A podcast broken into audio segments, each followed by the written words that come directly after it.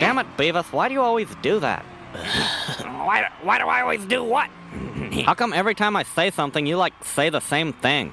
How come every time before I say something, you say the same thing? It's like you just do it first. Bunghole. See, Beavis, you just did it again. See, see, you just did it again. Damn it, Beavis. Yeah, yeah, see, that's what I was gonna say, yeah. I was gonna say, damn it.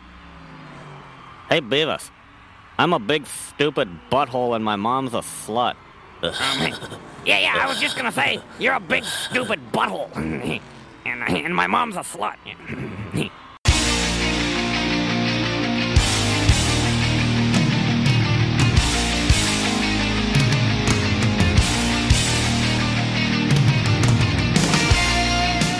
Coming to you from beautiful upstate New York, this is the Slam Tilt Podcast, a show about all things pinball. I'm your host, Ron Hallett, here with my co host, Bruce Nightingale. Hello. Hello. Hello. Hello. This is episode Hello. 159. Wow. So you say we do about two hours a show with me and you. So we've been on over like 320 hours. Oh my God, Ron, how do you even do it with that? How do you deal with this? I don't know. But we're not alone. we're not alone. Oh, we're not alone. Holy shit. We have a guest. Who is this guest, Mr. Ron? This is the master of IE Pinball, Inland Empire Pinball, the streaming sensation, Karl DeAngelo. Hello. Hello, Karl. Hello. Good afternoon, or in your case, morning. Morning. Morning. Yes. And we and everyone steals for every idea from you. So guess what? When it comes to streaming, They steal all the ideas. you are the master. Yes, everyone, even the people who were streaming before Karl, have stolen the idea of streaming from Karl. Somehow. Yes, because Karl made it better, and they had to catch up. they had to catch up. Mm-hmm. So, Karl, we're surprised you're here and you haven't been arrested.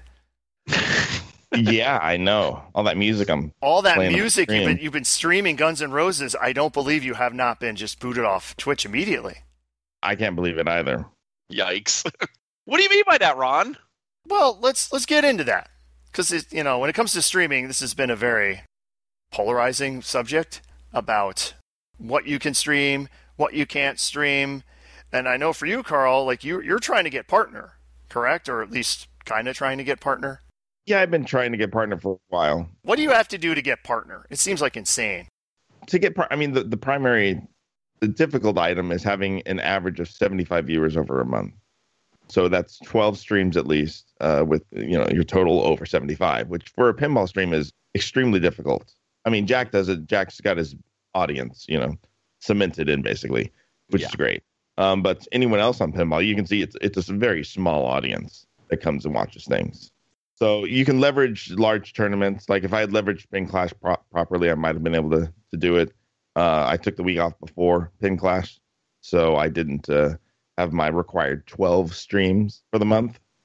So yeah, I, but for partner, it's it's not that important. The only reasons I want partner is because I want transcodes always available, so that I can stream 1080 and not have to worry about people that have lesser bandwidth, so they can still watch. And I want the opportunity to get in disc on the front page. Mm-hmm. Mm. That's a good thing. Yeah, I know. At least when I've streamed, I think the only time we've gotten over seventy or whatever is tournament. Yeah. That's literally the only time we've ever done Right. that. So, Karl, you've been doing a lot in the past couple months with Pinclash. Congratulations on that. That was an excellent, excellent view. Thank you. Do you have plans for Pinclash 2, the Electric Boogaloo? It might happen at some point. I, I'm definitely taking a break because that took four months of my time to set up and Oh, yeah. you know build all the tutorials, build all the video assets, arrange everything. It, it was a massive show, and then, you know I had a large crew helping me too. In the yes, uh, you did. background, Congratulations which- to all of them. Congrat- They all did a great job, including Yeah. the commentators, everyone doing the judging, the time, everything. That was very cool to see. Yeah, yeah, I was floored with how how much help I had, and it would not have happened without all those people. So, That Teolis guy, though, you know, uh, yeah, him. I don't know about. Yeah, he- Yeah. he, he, he goes for the next one. yeah, there you go. I love the We love judging. you, Jeff. It felt like the NFL. Yeah, we have to go to New York City to get the ruling, and you're just you're waiting for the, the ruling to come back.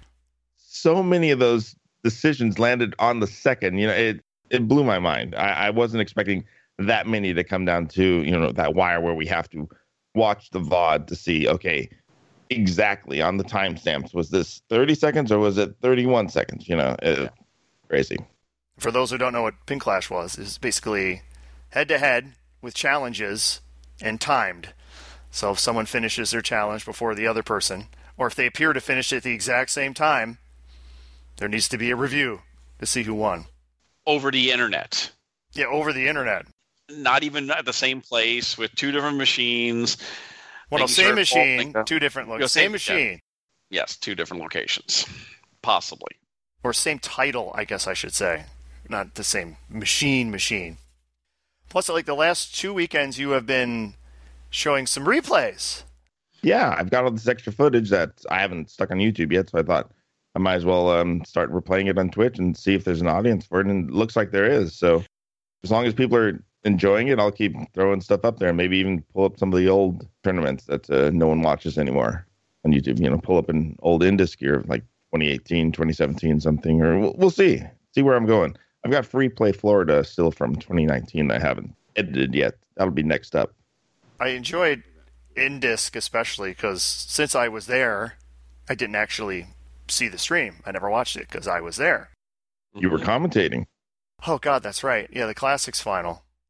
Yeah, they they abandoned you at the end of it. I remember. Yeah, they abandoned me and I was all alone. And then Karl says like, plug this or, or mention this, and then I forgot what he said. Fail. yeah, we got through it, but uh, yeah, that was fun. And then this week or last weekend, or I guess this weekend when we're recording, you did the uh, California State Finals with a twist. You had like live commentary, current commentary. yeah, I wanted to try that, see if it's a if it worked out or not. Kind of an experiment, and I think I think it did. It, a little rough at first, but uh, for the final match, uh, we had uh, Adam Leftoff, Kaylee George, Raymond Davidson, and Snow Galvin, and myself on there. And I think it worked out. So maybe that'll be something we go forward with for like the last couple games in in these replays. Yeah, I mean, I can't believe Jim Belsito beat you again, and you picked the same games as last time. I don't understand. And that was his first state championship that he won. which is cool. Yeah. So I see you've been nominated for a couple of things, sir, for IE Pinball. Some nominations have come through. Yeah. Yes, Good uh, the TWIPs for uh, this week in pinball for uh, best streamer, and also for the Pinball Industry Awards, you were also nominated for best pinball streamer. So Okay. we hope for that, and you can still vote for the TWIPs. So if you have not voted yet, we're gonna push our seven listeners right onto you, Karl, and hopefully get you. Is it a, is it you- a raid? it's a raid. Vote raid. So, Karl, let's just say I'm I'm a new streamer. I want to get into this thing for whatever reason. I want to get those five people watching my pinball stream. what kind of equipment should I buy? How what should I do? Give me some advice. And how much do you expect to spend?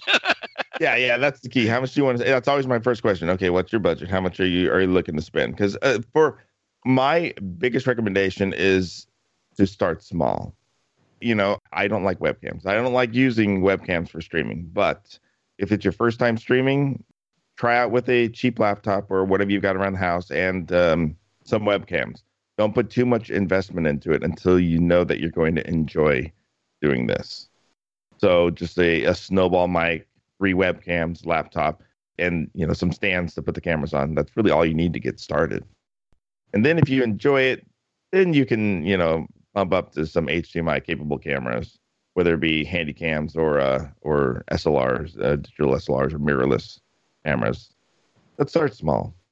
It does seem there's there's three levels. There's your webcam level, and then you graduate to the, like the handy cams, and then you go to the the high level, which is now your your mirrorless ca- mirrorless cameras. Which I was so confused. Like you, you mean an actual just a camera, like you you know point and shoot, take pictures of, like that does video now? I'm just so not not with the times on that. So and that's what you're using now, correct? Yeah, I, I use a mix of that, and I, I've moved recently to a um, Sony ZV-1. It's, it's more of a like a point and shoot camera, but it's built for vlogging, and uh, that's my.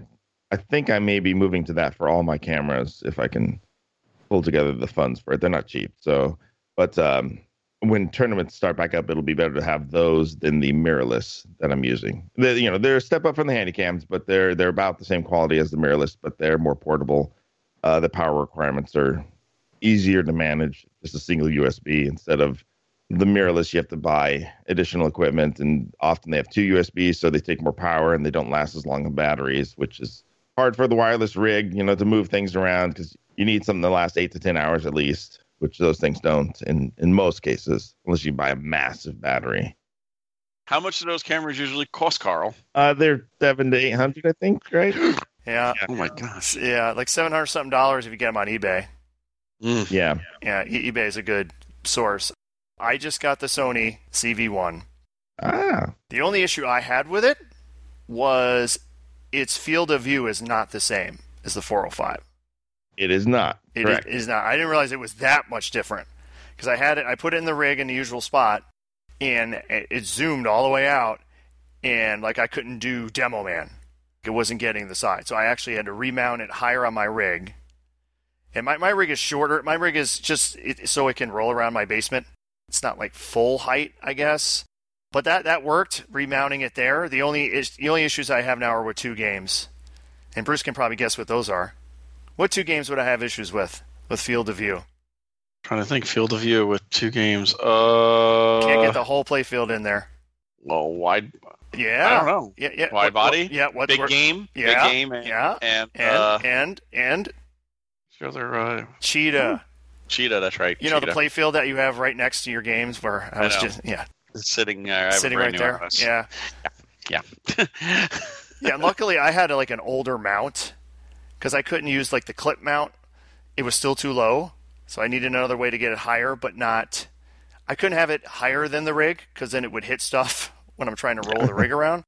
But that that worked. But like that's the only two games I'll have an issue with. But even then, it's Hmm. like you don't get the shooter lane, but you can still get the game. oh well. Oh well. Oh well. Do you see any other uh, other advancements coming your way, Karl? Like any other ideas in the crock pot? and no other real ideas. I, I'd like to upgrade my wireless capability, but I'm using prosumer equipment already for that. And if I bump up to something better, it's thousands and thousands of dollars, and I'm not I'm not willing to invest that much into into better wireless equipment. Okay, see, see, I've, I've gone to the next level. I have I have my ZV ones in place, but I want to do some stuff with direct audio capture and direct video capture. What do I get for that stuff? And depending on the game, what do I get for like I have Sterns, I have Williams games. Like what what can I do?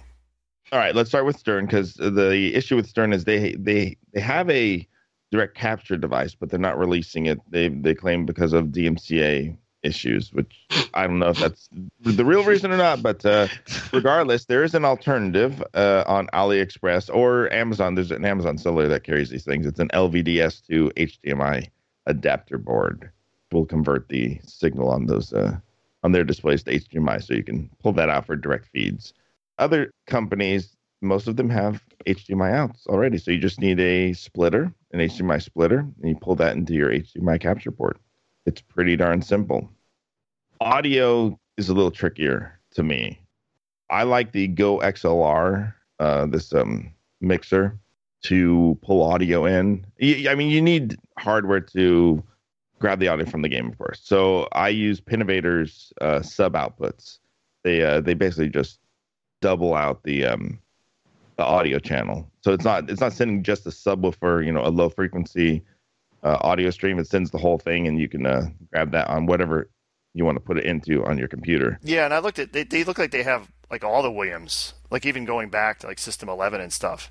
They have Yeah, exactly. different kits, and they're only like 35 bucks per game. One of the cheaper things I've seen. Right, exactly.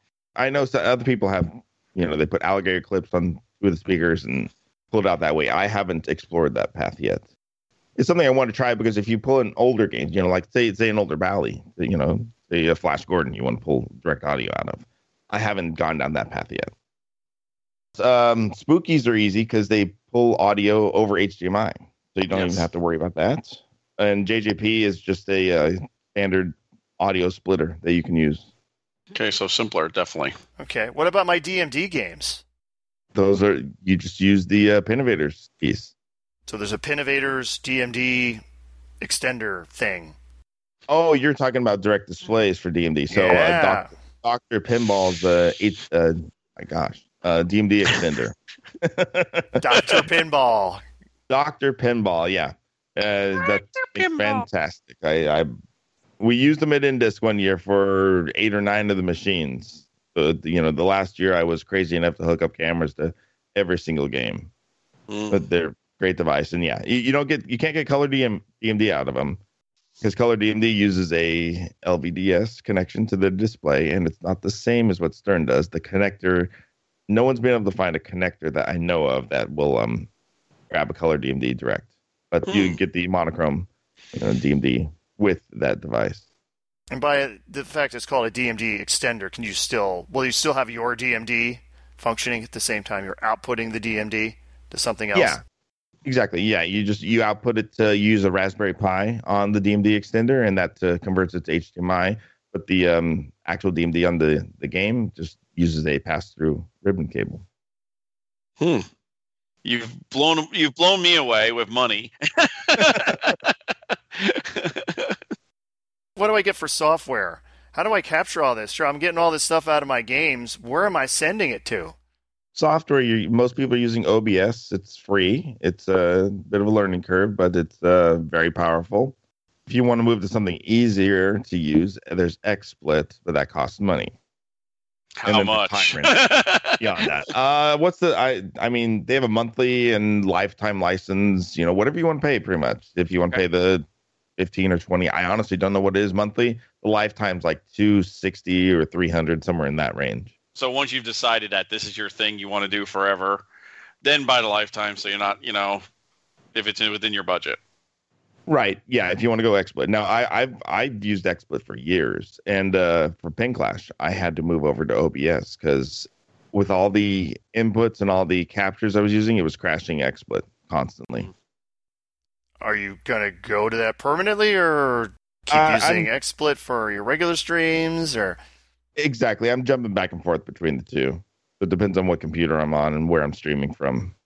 There are things in XSplit that like the the whiteboard feature is so much easier to use than OBS. I know there's a plugin written by one of the pinball community uh, members, uh, Mike Welsh, for uh, OBS, so you can do you know illustrations in OBS.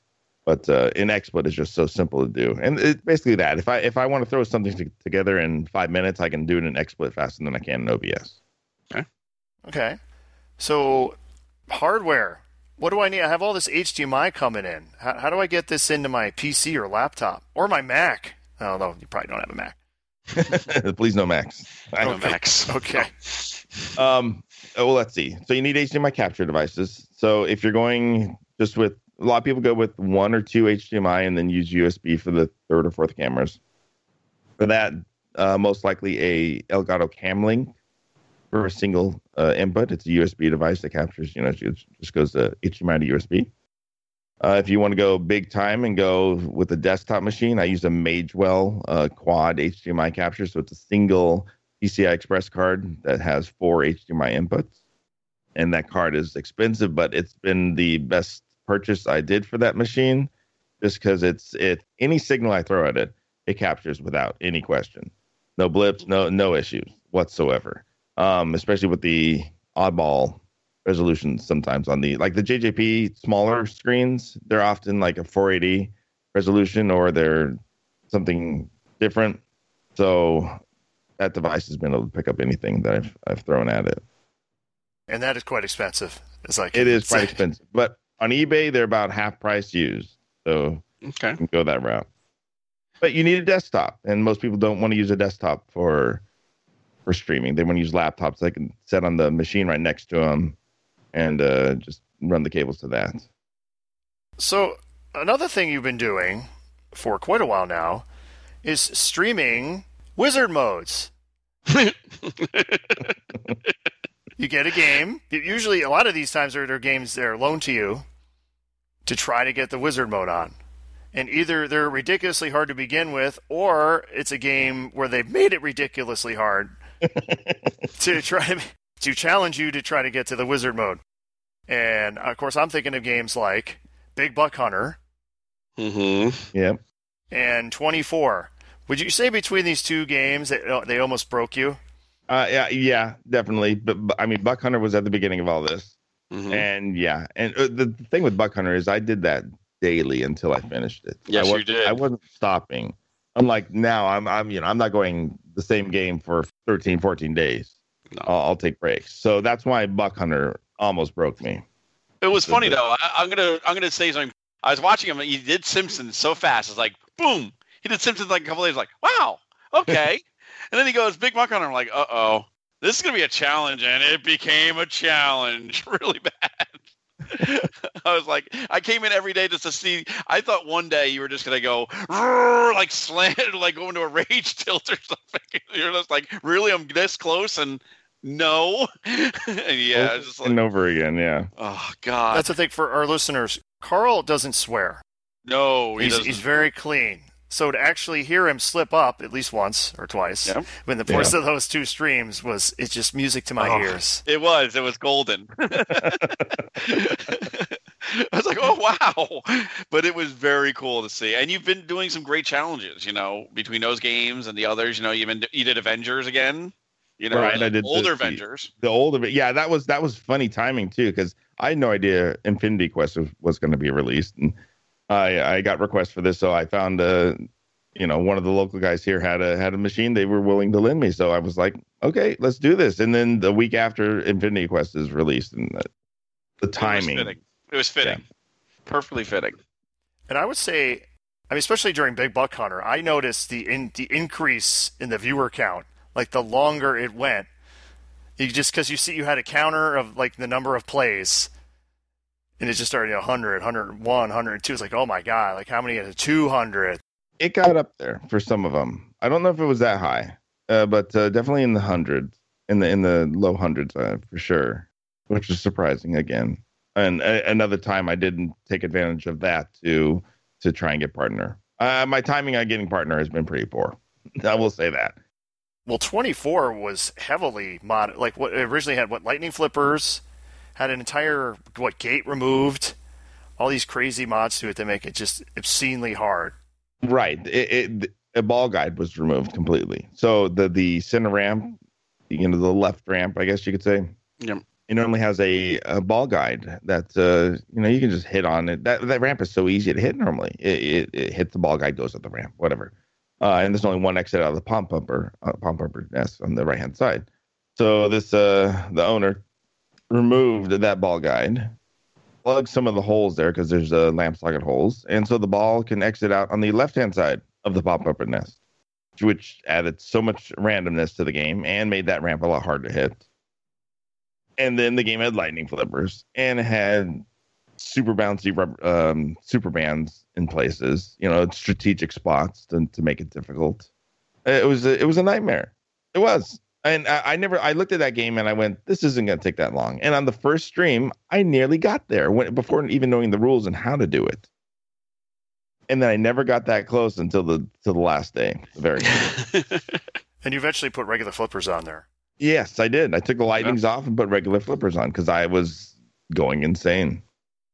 We have like Big Buck Hunter. You were doing a thing where uh, I think you you got it with the hat on. You were wearing the cap. I was wearing the cap, yeah. Hmm Yeah, the hunter hat that was sent to me. And you have also the the cone of shame. Well, what's the cone of shame about? I remember turning on once and you're wearing a cone. Like, why is he wearing a cone? the cone of shame is is well uh, okay i want i wanted to have a, a dunce hat at first for when i make a horrible flipper fail you know some some flub i found the cone of shame instead it was from exploding kittens one of the, that card game and one of the expansion packs so i thought it'd be fun so anytime i made a massive mistake i'd put the cone of shame on now i hate the damn thing because uh if you don't know, uh, Zach McCarthy, Z Mac Pinball, is always trying to get me to wear it. So I made it a channel points reward that uh, you have to pay points to get me to wear the cone of shame when I do something wrong. Well, one stream he decided, and this was also my fault, he decided to spend all his channel points to get me to wear the cone of shame for the for like an hour. Oh, nice. So and I didn't have any limits on it, which was my mistake. So I had like ten redemptions in a row. So I wore the thing. Just I stared him down and went, "I'm doing this. You did it. Fine. I don't like it, but I'm wearing the damn thing." So yeah, it's just a fun thing overall. Uh, I want to burn this one. I'm done with it. So which was harder, 24 or Big Buck Hunter? That's the question, isn't it? That's it. I mean, I would almost say Big Buck Hunter. It's tough to say though, because 24, the three main goals is like having it's like having three monster bucks in one game that you have to do. Because the three multi balls progress doesn't save over. You it resets every time. So if you don't do it during that one multi ball, you you're doing it all over again. But I think I would say Buck Hunter. Yeah, I was gonna agree. I was gonna agree with that one. on a standard buck hunter, you're still gonna have you're gonna have trouble getting there. But on a standard 24, it's not going to be nearly as difficult. Good answer. Good answer. I agree. I agree. Now you do stream some of your own games on your channel, I do. like Avengers, Guns N' Roses. How how you liking those? Those are two of the I would say the highest rated releases of last year. Yeah, I, and I don't buy that many new games, which is but this year really caught me for some reason. So uh, both of those games are, are phenomenal games. I, I'm hooked on Guns N' Roses. I'm it it fits my play style perfectly. I love the risk reward of of building up a song to maximum value and and and, and losing it and you know crying over the 100 million points Points. lost but uh it's just fun uh it's the building phases of a you know before you get into a song of trying to build the booster multi balls getting the patches collecting everything i can you know, just bring it all in until i can get to the song and then try and maximize the value. It's it's it's great. I, I love what they've done. And then avengers is completely different. You know that is more st- strategic in what you're doing i feel. The the gems i still can't wrap my head around some of the gem strategies. I don't have any any Okay. strategies So Welcome to the Karl, club. Karl does it. Okay, it's too hard. It's too complicated. this is proof, folks. This is proof that that is the rule. Rule set is too difficult. yeah but i have some but the, it's the it's stuff like the space gem i forget to use the space gem to move gems to recharge them or to where i should put the space gem so uh, you have to think so far ahead like okay i've got the mind gem on black widow i want to use my mind gem during this mode and then use the space gem to move the mind gem to recharge it to use the mind gem again and i've just confused you Yes. Say what? Yeah, what? See, yeah, this this is the problem. yeah, it is. But it's a great shooting game. But at the same time, you do not have to do that. You, the the game shoots great. There's there's great rules in there as it is. You don't have to pay that much attention to the gems to progress in the game. It's that extra level for the people that want to do it. Do you ever think the manufacturers get worried when they see you streaming something in case some issues come up with the game? I.e., what I Aven- your Avengers LE has a warp playfield. It had issues with the the ball walker. Your Guns N' Roses has the the hot flipper syndrome. It seems. I turn on and I see a weird temperature sensors on display on the screen. It's like left flipper, right flipper, like 200 degrees. Like whoa, seems kind of hot for a flipper. Well, I, I I would hope if if they see issues that it's it helps them out Yes. to, to correct whatever they need, they need to on the lines or or figure out solutions. So you've done this in the past for another game. I did for for Rick and Morty. I made a lot of changes to that game. I, I moved the rails quite heavily, and that wasn't even my game. That was a Shane's game over at Ace Gogi. Ace Gogi. that Mhm. Yep. game. That was one of the first ones. Yes, it was. Yeah, which they made modifications, probably along the lines of what Karl did on future Yeah. models. I mean, and the the warp playfield. How did he even figure out it was warped? because I I'd drop a ball on the right hand side by my hand, and it would uh, you know go to the right. Same thing on the left. So I pulled out my uh, I took the ramps off and I pulled out my level, and oh look, the level does, isn't level on this. It's rocking back and forth.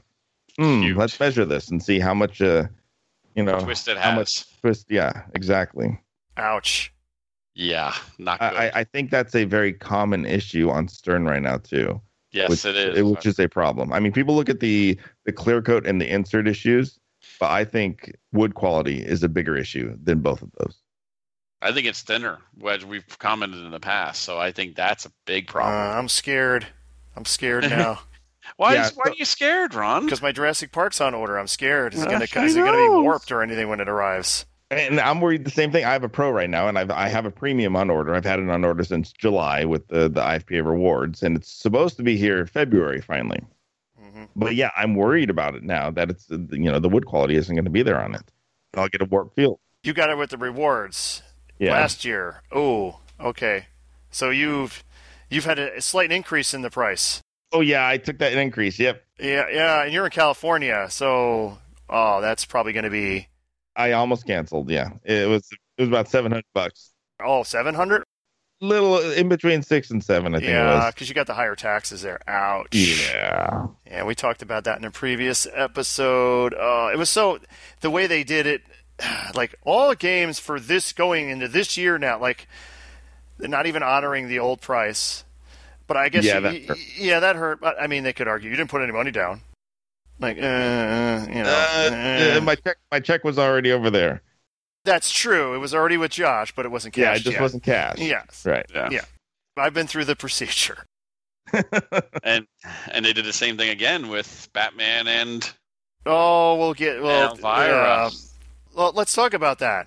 Let's since, since we're on Stern, if we're gonna say stuff about Stern that's bad, at least be legit. Of course. That was pretty shitty Douchey. move there. That was that was a douchey move. Yeah. So what they Yeah. did is, if you had an order in for Elvira or Batman sixty six, and you probably had it in for months because Yep. it's been months since they made them. Basically, Stern got in touch with their distributors and told them all orders for those two games are canceled, and if they want to reorder, it's five hundred dollars more. Yeah, that was douchey. That's kind of douchey. But you know what, Bruce? People mostly rebought back in. Yeah, I would say ninety-five plus percent of people were like, oh, "Okay, Because you got so used to, oh, I'm getting this game. But honestly, if I had to order in and then said, boy, I need more money, you should have said, okay, as of January 15th, any order after January 15th is going to be increased. Any order before, we will accept and go from there. And it would, you know, on the 14th, at, at, at 5 o'clock, you put this email out. Yeah. Go on. Done. I wouldn't care that. It was it's kind of the same thing with the the rewards, just the way it just was announced, and then anything after this is now this. It's like, well, normally I'd already have the game by now, but since you guys are so behind, Yeah, now I get screwed now I'm screwed. I have to pay an extra five hundred whatever dollars to get this game. Mhm. You know, which has increased uh, more all around because it's all taxes and everything else. And I understand some of it is cost of wood and that kind of stuff also, but why is it only those two games? Yeah, that was my question. Why the? That's exactly. yeah. Unless they're supposed to be a higher. I mean, I don't see how they would cost that much more. And another thing is, you know, I know Bat- people are saying Batman hasn't been increased in three years. Okay, I agree with that. Maybe it does need an increase. But still, five hundred dollars right off the bat. Maybe you go like what you've been doing in the past for all the other Stern games, hundred dollars or two fifty, maybe. Not just cancel everyone's order, and then five hundred dollars. Let's get it. Come on, bring it on. That that was pretty dickish. And the other thing, go back to the rewards program. I think Yeah. in Karl's case, like you're in California, it's not like, like technically, if I knew someone in Massachusetts that was close to me, I could have it sent there, and not get that incur that extra charge. I mean, how long do you have to drive to get out of state? if you wanted to do something like like you, and I don't even know if any states around there is Nevada Free, tax yeah. free, no, it's not. I'd, I'd have to go to Oregon. Oregon. Oh my god, No way. no. Wow, so all the Seattle people, and they got a lot of good players there, so they're getting all their games way cheaper. Yeah. Damn. Portland, Portland's good too. See, Plus, if you're in Chicago, like you, you just pick it up in Wisconsin. Yep. That's the easy way. You, well, I don't know if you heard our episode, but you you came up because I brought it. Like poor Karl, He's, he's, gonna be he- he's really going to be paying because he's in California. He can't even drive anywhere else to pick it up somewhere. Well, so so technically, I'm supposed to pay the tax as it is, right? Yes, Well, you will pay yes, the tax. we're all And supposed to pay the tax. And if you didn't, you're supposed to report that you Report it did, on your know. taxes. Yeah, Yes. Right. So So really, in theory, it's only a small increase from the shipping price because my shipping price was quoted lower than the flat 300 Yeah. they're doing now. yes, most people were. I don't know. That's another thing that kind of got me a little bit. That's bit. true because you're getting the flat fee. So that that's where you'd be kind of screwed if if you're relatively close, but now in your your shipping was low and now it's higher because it's a flat fee. Mhm. that also could hurt. And they're making money on it still. They really are because most people didn't pay three hundred dollars for any other place. It's really rare. And now charging three hundred dollars as their flat fee. Say if I was in Indiana, that truck only costs probably about eighty bucks to hundred bucks in diesel, and dropping it from one place to another place. But in California or maybe Florida, yeah, maybe it is close to that three hundred dollars. Uh, nickeling and diming us bastards. If you want to talk about nickel and diming, you get into topper talk. Okay. Oh, Oh, God, that's oh, oh God. We didn't even mention that. Okay. Well, speaking of, you were on the podcast, Bruce, with the Topper King. I know I was on the popper uh, top, popper popper topper king, and oh my god, it is the stupidest. I I don't agree with charging literally Thousand like dollars. yeah, thousand dollars for a topper, and some toppers will do better. Like on Jurassic Park, you get a topper for Jurassic Park, you get an extra mode. But some toppers, you're not getting anything extra, and you're still paying a thousand dollars. What the f? It looks like they're just. eh, Some of the pricing It's is money weird. grab. It's weird, and then there'll be ones that are lower for no reason. They're all over the map. It's, of course, I'm I'm part of the problem because I have my Star Wars topper. So Yeah, see, Oh no. yeah, nope, no toppers here. but it's so cool. It's R two D two, and he, he moves. The only one I got is free. I got the free topper on my Rick and Morty. That's it. Yes, and it's a pretty cool topper. Eh, No, I wouldn't pay for it. I wouldn't have paid for it at all. okay. But you know, yeah, So they seem to like you on the pinball show. they kind of did. I think. I think. You and Zach bonded. I, I think you're like Yes. bros now or something. yeah, we're bros, man. Yo, G. No, it was. It, it was. I was very lucky to be on that show. I felt very privileged, and afterwards, the response I got was just overwhelming. I didn't expect as many people emailing, texting me, messaging me. Who some of these people I never even heard of. Oh, now that I heard you on this, I'm gonna go hopefully hear you on Slam Tilt. Like, where the hell have you been for the past five years? Oh, that's a great response, Bruce. That's me, of course. You know, Of, of course. Well, the thing is, you got to hear what Bruce says when I can't censor him. yes. And some of the And stuff, man. nothing. Oh, yeah, Oh, it wasn't made- too bad. It wasn't too we bad. made some comments about Mr. Fix, which have now been. Uh, I heard uh, it was on the super awesome pinball show. They said that Dave only meant one person, as I also stated. Dave was going after one podcaster, and Yeah, the one we don't mention, but you immediately mentioned on that show several of course, times. yes.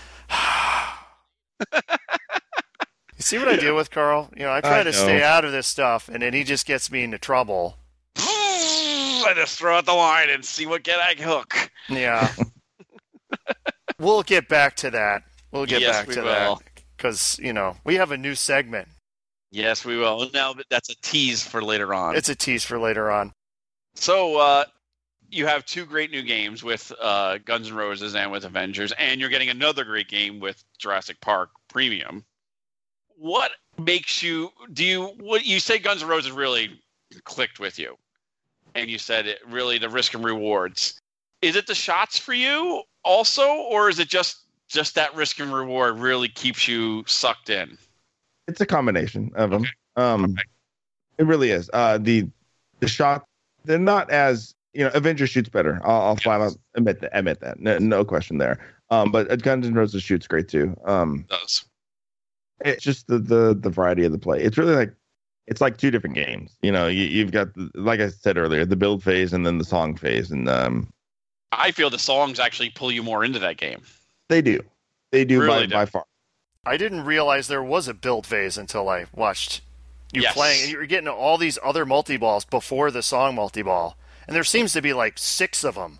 Like everything is a multi ball. I'm surprised there's not a multi ball multi ball. It's just there's so many multi balls, and then there's the patch thing. Like, how does the patches work? What is that all about? Patches are they just uh, enhance some part of the game. So Yes. you know, like they'll give for those booster multi balls just four patches, and each patch for each individual one, and like uh, for throw the lights, it increases the the combo time. So you have more time to combo the ramps because that's how you score in that one. Then the other patches give you the sponsor patches. You know, give you certain band members always uh, spotted. during the game, so you don't have to shoot their shots to spot them, um, or makes it easier to spot things, or gives you increased score on this or that, or makes tour easier, gives you more time for on the road. It- you know, a lot of things. I mean, there's 36 of them. Yeah, and some of them are like condom. What? It's, I- some of the it's like wow, okay. I will say it's probably one of the most approachable games they've made as Yes. far as a beginner. I just want to get in a song, and then someone Yeah. say Karl plays it. Okay, I want to do all this other stuff before I get in the song because it makes the Yes. song worth way more. Exactly. Yeah. You can you can play as much as you want before the song. Pretty much. I mean, I found a way to pretty much extend those uh, booster multi balls as, as long as I want. And would you say, well, I think as far as me and Bruce is concerned, it's the game of the year. Yes. Like it, it should win whatever awards for game of the year. I would Yeah. say I, I think it just it has that little extra something that maybe Avengers doesn't have. Exactly. It's got the full. It's the full package. Like Avengers has the playfield. I mean, it shoots like a dream, but it doesn't. It doesn't suck me in.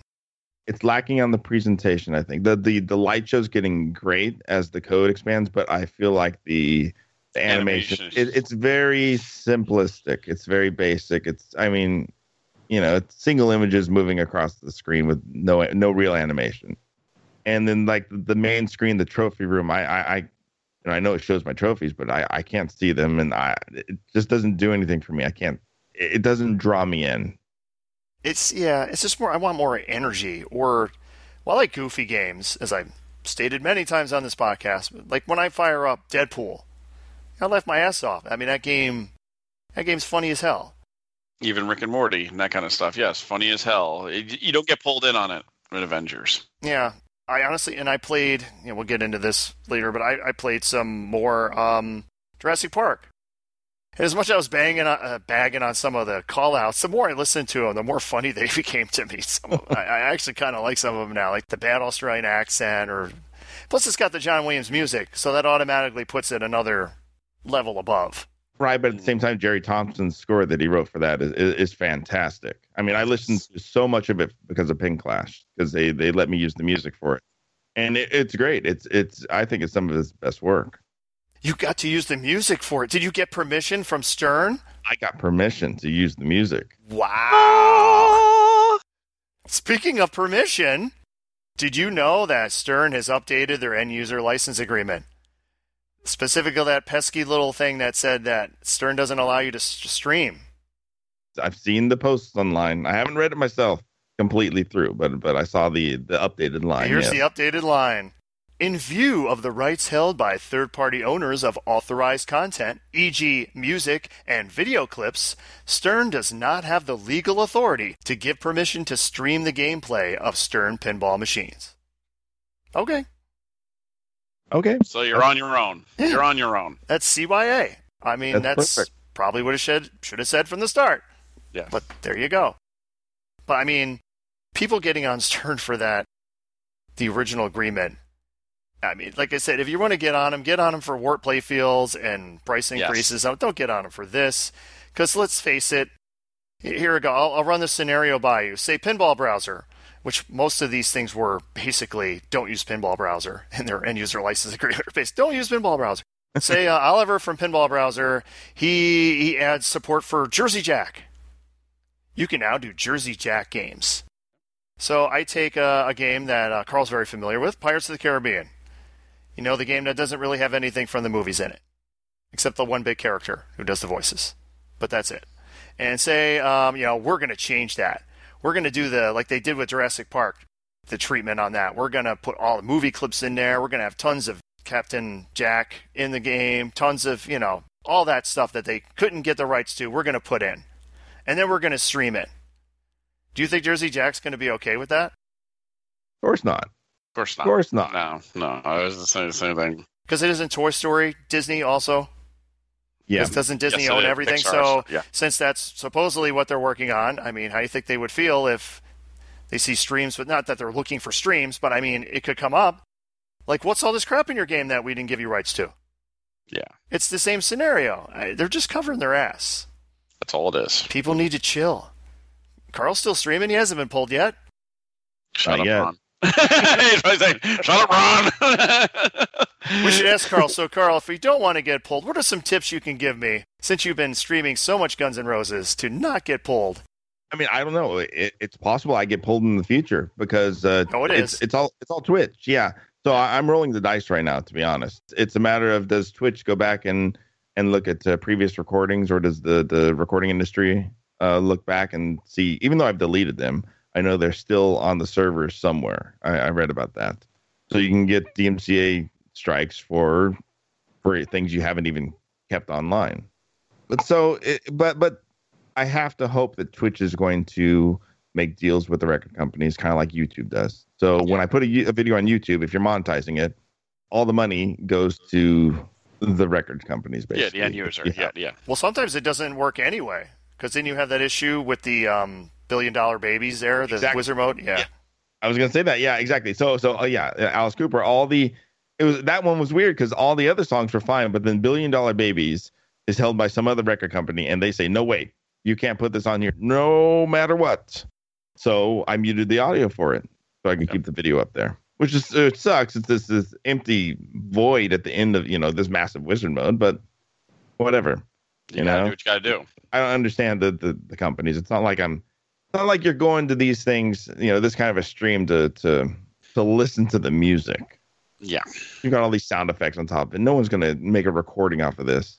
But I understand that that it's they want to maintain their uh, you know property. Think about. YouTube. That's like if you upload a video that's unlisted or private, it doesn't matter.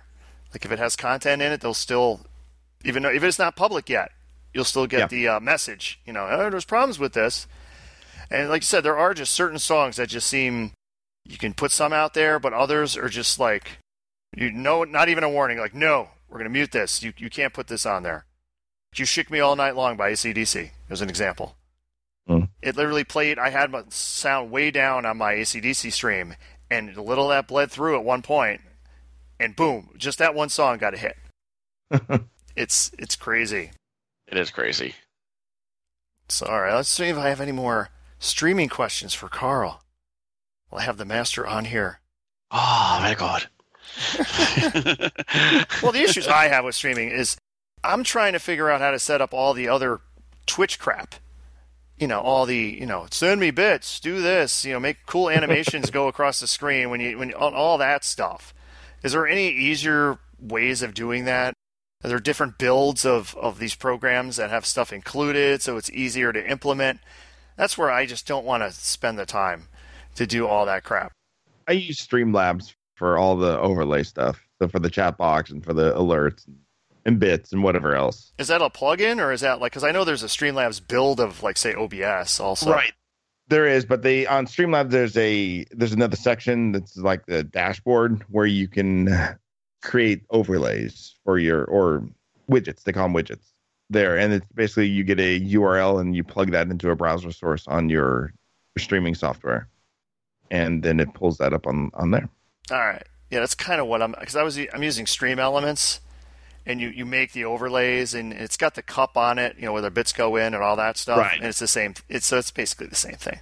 Right with Stream Elements, I had a more difficult time. I think you have to do a full screen. You have to position the elements on that screen, right? Yes. Right. So with Streamlabs, you can just pull in the individual elements as a as its own little thing. So like I've got I've got an alert box, a chat box, and a um and a third one that I can't think of right now. But basically, they're three different inputs, and then I I put them on my layout. You're over- where I yeah. want them instead of having to deal with elements. Yeah. That might be have to, have to go because on theirs is like you create the whole overlay. So every time I want to move stuff around, you have to change Right. the overlay in Streamlabs and then do that. Okay. Exactly. And with pinball, I mean, I'm always changing my layout depending on the game. So there's no way I can I can I can do that. And what's like the most inputs? I've seen streams where you've had six different inputs seemingly. Like you've had player, let's see, playfield cam, player cam, then like a direct in for the um, video, another direct in for some other screen on the game, another camera pointed at some specific thing on the game, and then maybe one more camera somewhere else.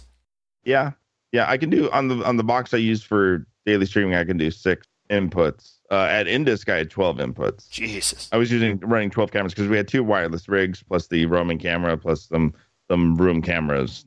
So if you're using that card that does the four HDMI, are you using the HDMI to USB for the other two? For the yeah, for my box downstairs, I've, I've got a I've got an older card, an a uh, Avermedia AIM Broadcaster HD. It has a HDMI and a VGA input, and the reason I keep the VGA in is because it's uh I need it for the older JJPs or like Pirates. The uh, the small screen is a VGA. The phone undialed in is also a the VGA. phone's a VGA too. Yeah, yeah. So I keep that around for that, and then one USB, U- USB to HDMI device for the last one. All right. Any more advice you might give to up and coming streamers out there? Other than don't get upset if you notice only five people are watching your stream or something. yeah. Yeah, exactly. Don't don't watch your viewer count. Really, that's that's the key. Just just stream as if you you know always be talking to the chat, whether anyone's there or not, or anyone's replying or not. If you are streaming and you're not talking, you're just playing the game. Uh, no one's going to stick around. So people want interaction.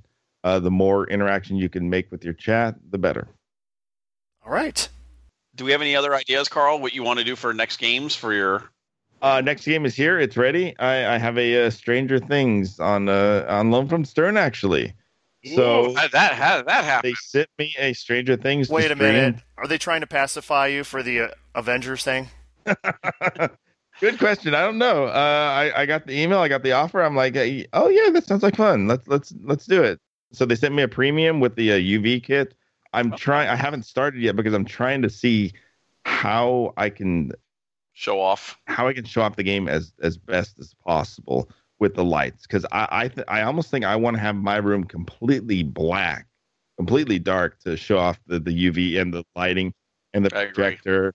Just because otherwise, and I've got a uh, I've I've started direct capture on the projector. I'm testing that. I, oh, I'm trying to maybe overlay it on top of the existing one so it it uh, has more saturation on stream. We'll see. I'm experimenting with things before I start it. You should email Stern like, I have everything almost ready. By the way, how's my Avengers playfield coming along? Yeah. you may want to speed that up if you want the stream to start. Or just game back. He holds it for ransom until like, I want my playfield. if you notice, he's not saying anything, so we're not going to get him into trouble then. Oh. I, I- you know, I, the- I, I know Avengers are out of stock right now too. So that's and they're not producing them at the moment, right? February, March, I think is the next run. Yeah, uh, I think the last weekend in February, the first weekend in March is the premium run. Yeah. So I mean, for me, I, I'm. It's just waiting. I don't. It's not like. I mean, what am I gonna do? No, you just got. I have people. I have people there that I know have been asking about it constantly. So it's just a matter of time. So you were supposed to be getting it. Are they going to send you like just a playfield or a populated playfield? It should be a populated playfield. As far as I know, it's a populated playfield. Um, my, my my big fear is that when it comes, it's warped again. No. You know? Because I, I, I mean, I've seen pictures of these uh, Led Zeppelins that people have put that are, that are completely warped, Yep. And I see the I see the difference. Uh, if you look at a playfield from JJP versus a playfield from Stern, you see the uh, you know how many layers of ply they have. Layers. Yes. Yeah. JJPs are, are 11 or 13, and the Sterns are seven. I, I want to say. Yes. I mean, they're it's cheaper wood without question. Yep. And if they're going to do a price increase, that's in my opinion, that's where they need to you know step up their game. Go with better quality wood. It's a necessity, I think. Stern needs to get wood. Oh my. Uh, b- better wood. Yes, better wood. okay. so what's on the docket, Mister Ron? Y- You re- ready to help us out, Karl? It's going to get silly. All right. Are we doing that first, or are we going to no, do no. like well, what is- well, let's see. We'll just we end user license agreement. We talked about that. Let's get into some news. I'm just going to bring up the this week in pinball. Hi, Jeff. News. Hello, Jeff. We're just going to read news from the internet because you know that's what all great podcasters do. Pinball Hall of Fame.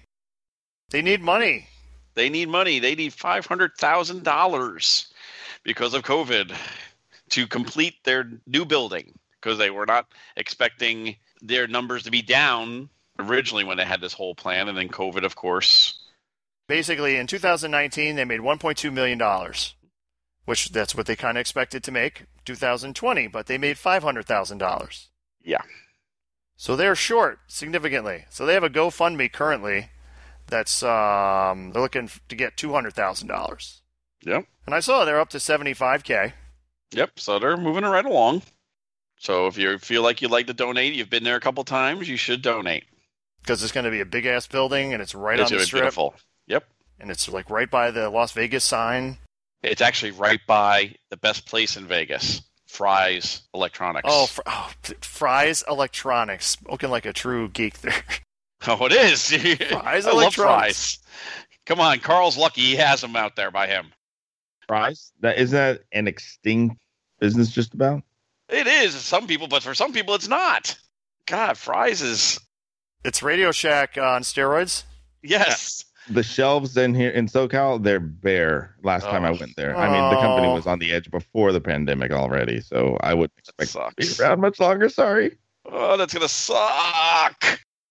I like that you can go there and just get solder, get a soldering iron, tips, anything like that. Caps, chips, connectors. Oh my god. Yeah. So if- if they go bye bye, we're screwed. Okay, so we got Guns N' Roses collector's editions coming out. Yes, they started building them. They'll be on the line for two months. So if you so if you got an LE on order, you're waiting to at least two more months. Yeah, how'd you get yours so soon, Karl? Do you know people? Hmm? Uh, yeah, my my I, I my distributor is uh Shane at Ace Gogi uh, on tilt, so uh, he he always takes care of me. Oh my! It's tight with Jersey Jack. Uh, I saw they had all the band members' games ready. Of course Did, they did you did. see Yeah. that? They had like plaques on them. You wonder if they'll actually ever play them. Will Axl ever play his his game? No, no. It reminds But- me of going back to the Williams days where they used to give games to all the you know people that Yep. were involved in the game, which is great to see. It is. It's some of them actually played them, others didn't. Or some Right. didn't get them. Well, Star Trek Next Gen was a Gates McFadden, Crusher, and I think Michael Dorn. Michael Dorn. Neither of them ever played. Their, they were still in the box. Right, Michael Dorn held on to his for the uh, for his uh, children's college fund. Yes. I know when he sold it, yeah, because the, the local guy over here uh, bought it, I believe. So collector's edition, more lights, uh, another sound bar, more power, and different art. And the coma lock. And the Coma physical lock, Yes. which was interesting. I heard an interview with Eric Meunier where he said that that was originally going to be in the LE, Yep. and they, they costed it out there, so they kept it in the collector's edition. Yep. So I guess the collector's edition is the only game you could play that has the full, you know, vision. Oh, there's a thing, a, slam tilt interview with Tim Sexton, Raymond Davidson, and Dean Grover. You see that? Who are those assholes? we Boy, made the we made news. we made TWIP. Yay! and our interview actually meant something. Yay!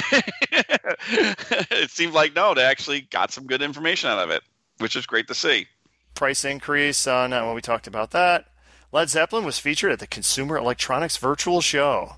Yes, it was by uh, by Stern. They uh, had their ambassador doing it for them. Oh, Jack Danger, yes.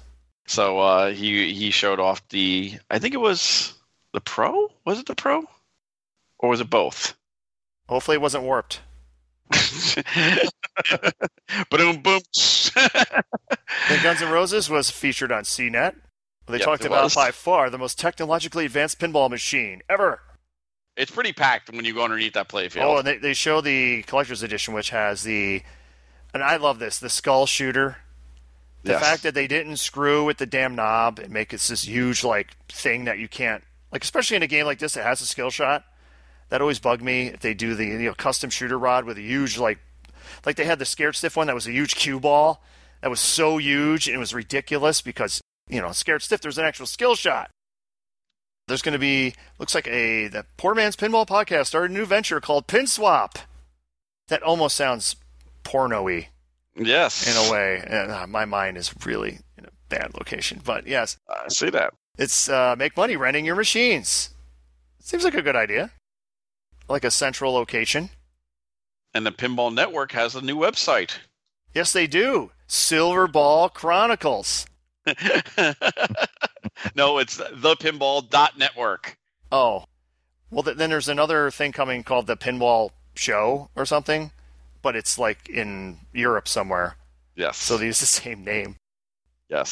See, no one uses the Slam Tilt podcast. No one ever would even think about Well, that. Well, you know, it, it, inadvertently, like I never put the word pinball in there, which seemed like a stupid thing at the time, but now it kind of differentiates it from a lot of stuff. The fact that there is no, it doesn't say pinball, it's just slam tilt. Yep, everyone calls it slam tilt. Let's quiz Karl. Who's slam and who's tilt? Ah, crap.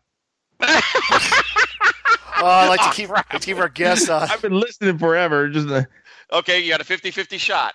That's true. Who do you think of when you think of like slam tilting a machine?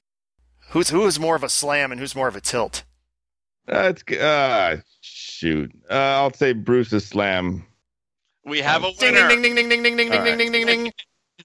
You are we have a correct. winner. It, it feels backwards to me because I always feel Ron. You put your name first on it, and Bruce is second. So As it should be, yes. But yes. Listen, I, there's another thing. Do you get to listen to any podcasts anymore? Because I remember last time you were on in 2017, you listened to the podcast while driving to work, which was a long drive, if I recall. exactly. So I have greatly decreased my podcast listening. Yeah, this past year. Yeah. I'll pick up some here and there, but yeah, I don't listen to nearly as much as I used to. So Because of the working from drive. home? You're working from home now? Yep, I'm working from home 100%. So Me and Ron are not that privileged. Well, do you think do you think uh, when COVID is over, you will still be working from home? no, I don't. You don't. Well, hopefully I get some additional work at home days. I already work from home on Fridays. Okay. So hopefully I'll get some more with the um since everyone has done it now. I was the only one in the department uh, that uh, had a telecommuting agreement. So but now that everyone has, they see the benefits to it. So hopefully I'm crossing my fingers I'll get more days at home so I don't have to make that 2-hour one-way drive. Oh, God, I would. uh, Because yeah, I'm that's- thinking, like where I work, I just can't see them. It's working so well. Like our call center, I can't see them ever coming back in again when they can just take all the calls from their house. Yeah. Well, that makes sense. Yeah. Yeah, I mean, just a lot of them. I mean, I'm I'm there because I'm in IT and I have to work on the equipment that's in the building, and like facilities is there because it's facilities, it's the building. But there are Okay. very few people in our building at this point. Me, I'm an essential, unfortunately, so I have to build stuff. Yes, you're working on NDA type stuff.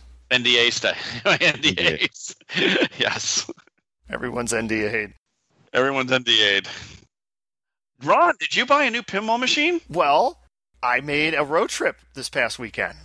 Woohoo! An exciting road trip. And it started right after we recorded our last podcast. Where Bruce gets a hold of me and he tells me to buy, buy, buy. I did. What did you tell me to buy, buy, buy, Bruce?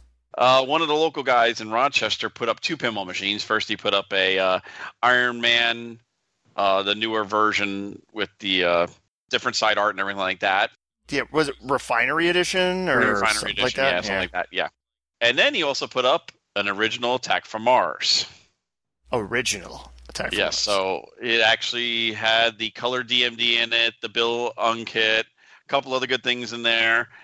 And I said, Ron, this is a really good deal. You should buy it. And I told him and I told Eric, who is another friend of the show, Eric Russell.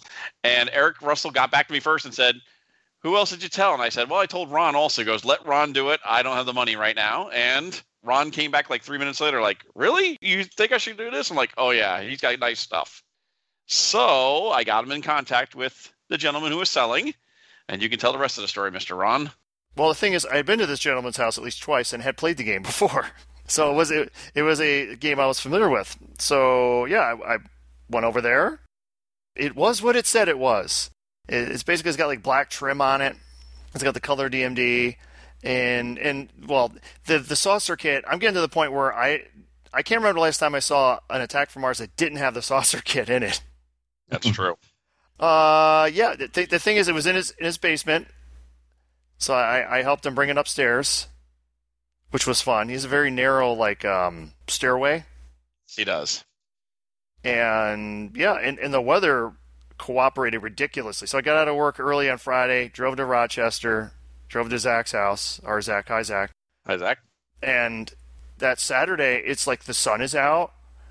It's like forty something degrees, which is warm. Well, Karl's there, like, oh my god, that's like free. Chilly but, Willy. But here it's just like this is What are you doing? ridiculous. I mean, it's not even free. I walked out. I was when he was helping me put it in my car. I had my just my sweater on. It was like ridiculous, and I'm like, damn, the weather is sure cooperating for me here. But while I was there, and Bruce will love this part, I asked if I could play one game, one of his other games. Guess what game it was, Bruce? I know what game it was. I let Karl guess. Oh, come on. You just mentioned it, Karl. Stern gave it to you. Stranger Things, really. huh? Stranger Things. He's got and this and this guy, he's a higher end collector. Like he gets all the LEs and all the games are super pimped out and all that. So he's got a really nice Stranger Things with super enhanced audio. So the audio sounds incredible. Of course, it's got you know it's a premium. It's got the, the UV kit in it, all that. And we even we turn the lights off. Turn the light off. Fired that thing up, and I really like that game, Bruce. I think it shoots good. I love the the sound on that is incredible. The Mhm. music is awesome. The atmosphere it has. Well, you you just bought Stranger Things. I did. I did oh, yeah, yeah. I did Hack from Mars. But, it's called AFM. No, it, honestly, the one feed fe- feels way more like um, Medieval Madness when it's coming down the left side. Like, oh, Medieval I, Madness. I agree. Yes, I agree. But I mean, the shots itself and the rules. Hey, Oh, with the, I like the rules. They're a copy. You, you get to the, and I got the total isolation twice, and got my. So you I got, total full annihilation twice. I got third, and I got third, third on the game, and I, I'm starting to think maybe I should have used that for my, uh, my rewards because they were available. I think that is a, a very, it's super immersive. I was really feeling that game, Bruce. I was really digging the Stranger Things. I, I have to say you're you're wrong. Uh, no, I'm not. You got the good. You got the good. Karl's going to prove it when he Eddy streams game. it. Everyone's going to realize how awesome it is. You got the good Brian Eddy game, and it's called Attack from Mars. You brought it home. You're going to enjoy that very, very much. Wow, still busting on it, huh?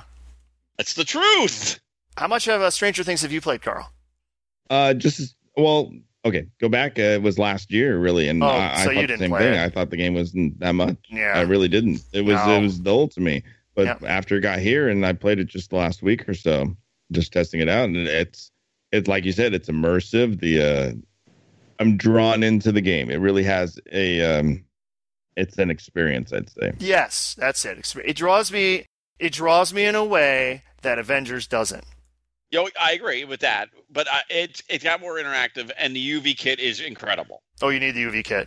Yes, Yeah. if you don't have the UV kit and you have a pro, and you're you're playing around with the pro, you're going, why did I even buy? You know, the pro is not even. You still can get the UV kit. You just can't get the screen. I know that, but it's it's it's a it's it's really big on that game. I mean, my issues with it are more that thing has had way too many mechanical issues for something Oh, that was ter- tested for a year. You have a, a bash toy that's not wasn't supposed to be a bash toy. You're supposed to be able to hit it in the mouth. It didn't Yes. work. It didn't work when they streamed it the first time. When Nope. Stern streamed it. It's never worked. They literally had to change the code to make it a bash toy. And now they made it with you have a Walker bomb now with it. a Walker bomb. They because they didn't really use they didn't use the button. Nope. Um, the what is it called? The telekinesis lock. All kinds of issues. Yep. Yeah. Well, they sell. what- You know, someone correct? Aren't they selling a new ramp or some other new part you can get for it just so it works correctly? I don't I don't know, but They have some plastic that changed in the in the top of the ramp. Yeah, Yeah, that's- there's like an that you can upgrade. adjust. Yeah. Well, then there's also a the post. well, is the, isn't Stranger Things the ones the posts were flying out of the game? Oh, it used to in the beginning. Yes, they, they would chink chink, and then th- well, here's the funny thing: they were sending when they the operator had, by us had a pro, and they sent them the updated post, and it was exactly the same post. He's like, "You didn't change anything," and then they finally said, "Oops." That to me, it that's one thing Stern's gotta. I know they make way more games than anyone else, so it's going to be Yes, more of a do. problem. But they need at this point. Well, sounds like they need better wood, Yes. better coil stops. yes. it seems like God, that is still an issue. Still. Um, so I, I just swapped them out in Deadpool and Star Wars because why not? Because there was the I could see the dust in the bottom of the game from them. It's not even the dust. You can hear it as soon as you hold the flipper. You know that coil stops just dancing around in there, not connected, or loose, really loose on the rivet. To me, those are the things they really got to focus on more. Yeah. But those those were the main issues with Stranger Things. These weird, like, and, and they tested this, and this thing was what a year and a half in development. Yeah. When you think about it, I mean, they hired Brian Eddy. It was announced at um, TPF, Yep. 2018. So you figure if he started then, or maybe a month later, the game came out in what December 2019. 18 So- months, so almost it's 16, 18 yeah, months. almost Yes. a year and a half. That's the part I, I don't I don't understand. But getting past all that, The problem is this: they- they don't test the games in the field anymore. That's the biggest problem. Remember well, when they because put yeah, yeah, they can't because then it'll just come out like, hey, it's Oh, of here. course, I know, but the, guess what? That's how they knew these games would survive. Yeah. You know, and that's the problem. that is a problem because it's, they can test it all they want in house. Yep. Like on their one game that maybe they had the, the thing going in its mouth correctly. But when you're mass making these, you know, put like 10 of them on location and the reports are coming back. No one can hit the Demogorgon's mouth at all. No one's hitting it in. Like, oh, okay, we have a problem. Maybe we need, need to make a modification with this thing. Yeah, it's like it's like Avengers had that issue with the uh, with the ramp too. Oh, the Black Widow ramp was terrible.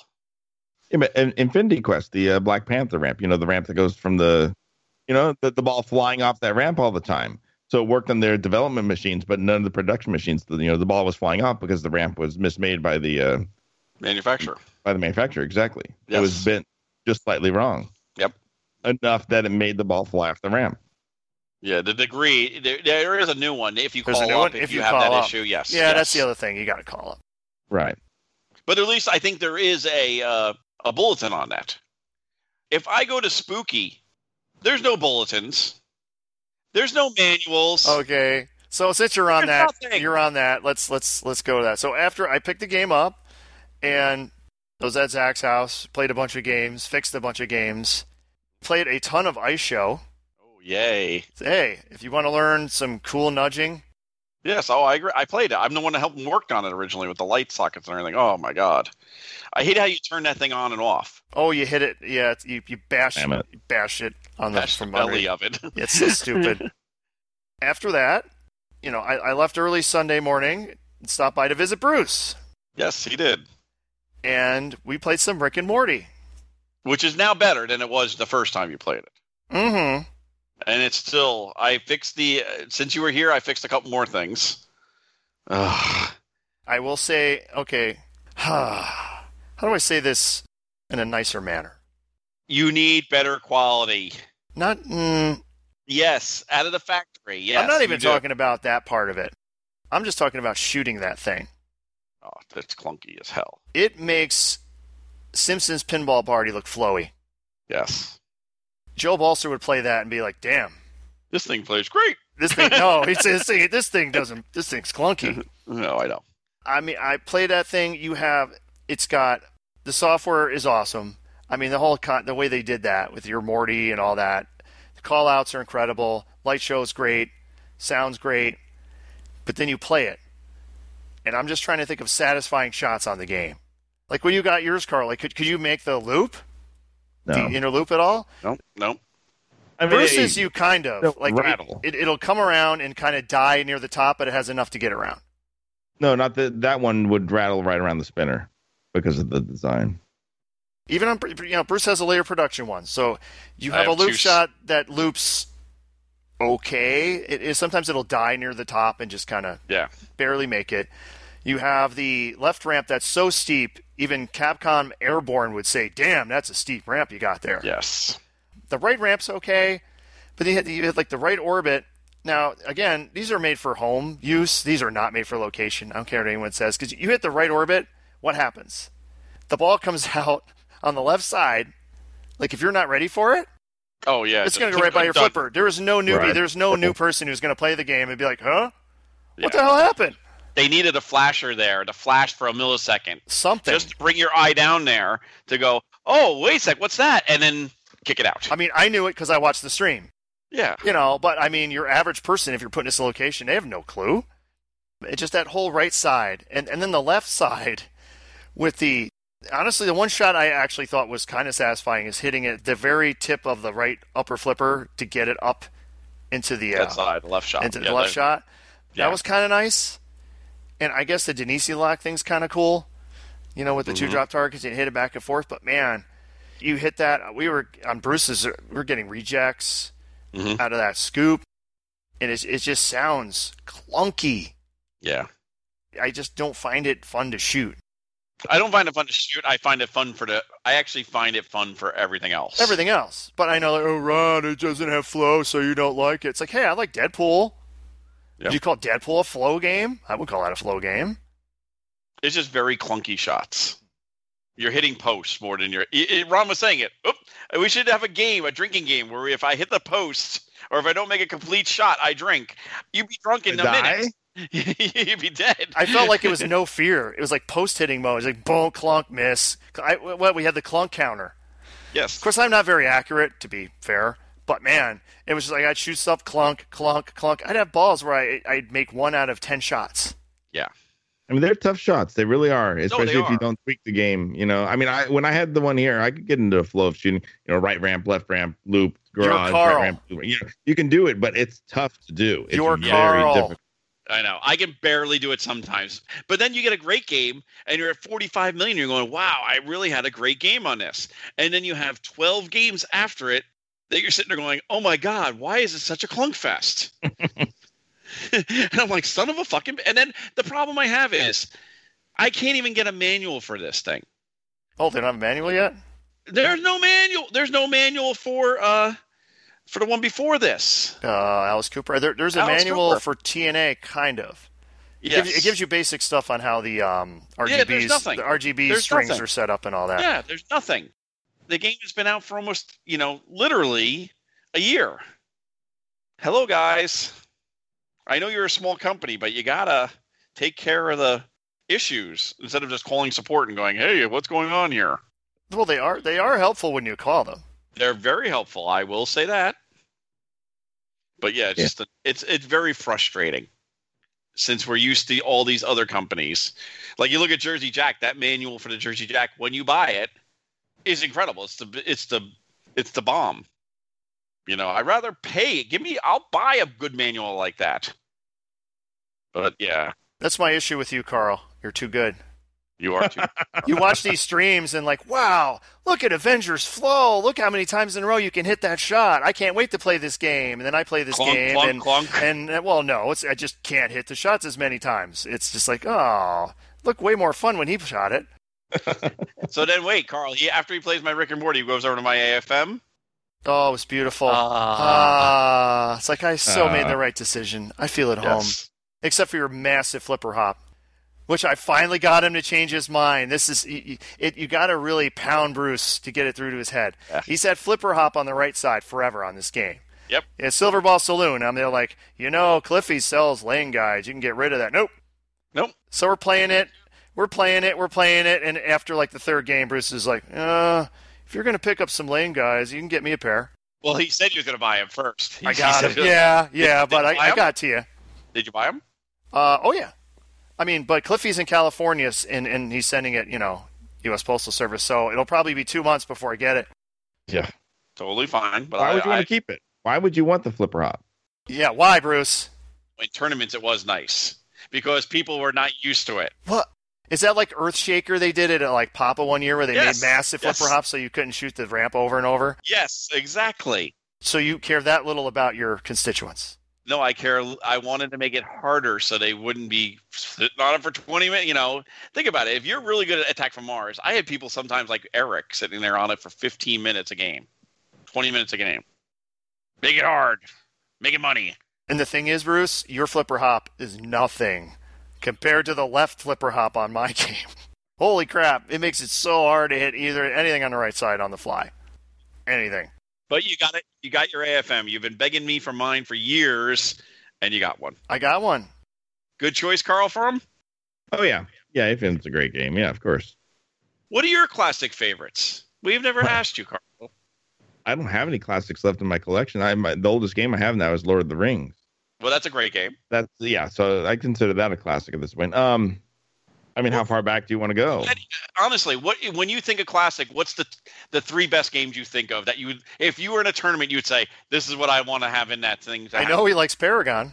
Yeah, I was gonna say Paragon. I That's a great love that game. I, I probably regret selling mine, but it's fine. and I know that feeling. uh, well, yeah. Well, I mean, I'm down to you know, I had 12 games here originally, and now I have five, five to six. So I was something had to go, and I keep the modern games at this point just because they hold my interest for longer sessions.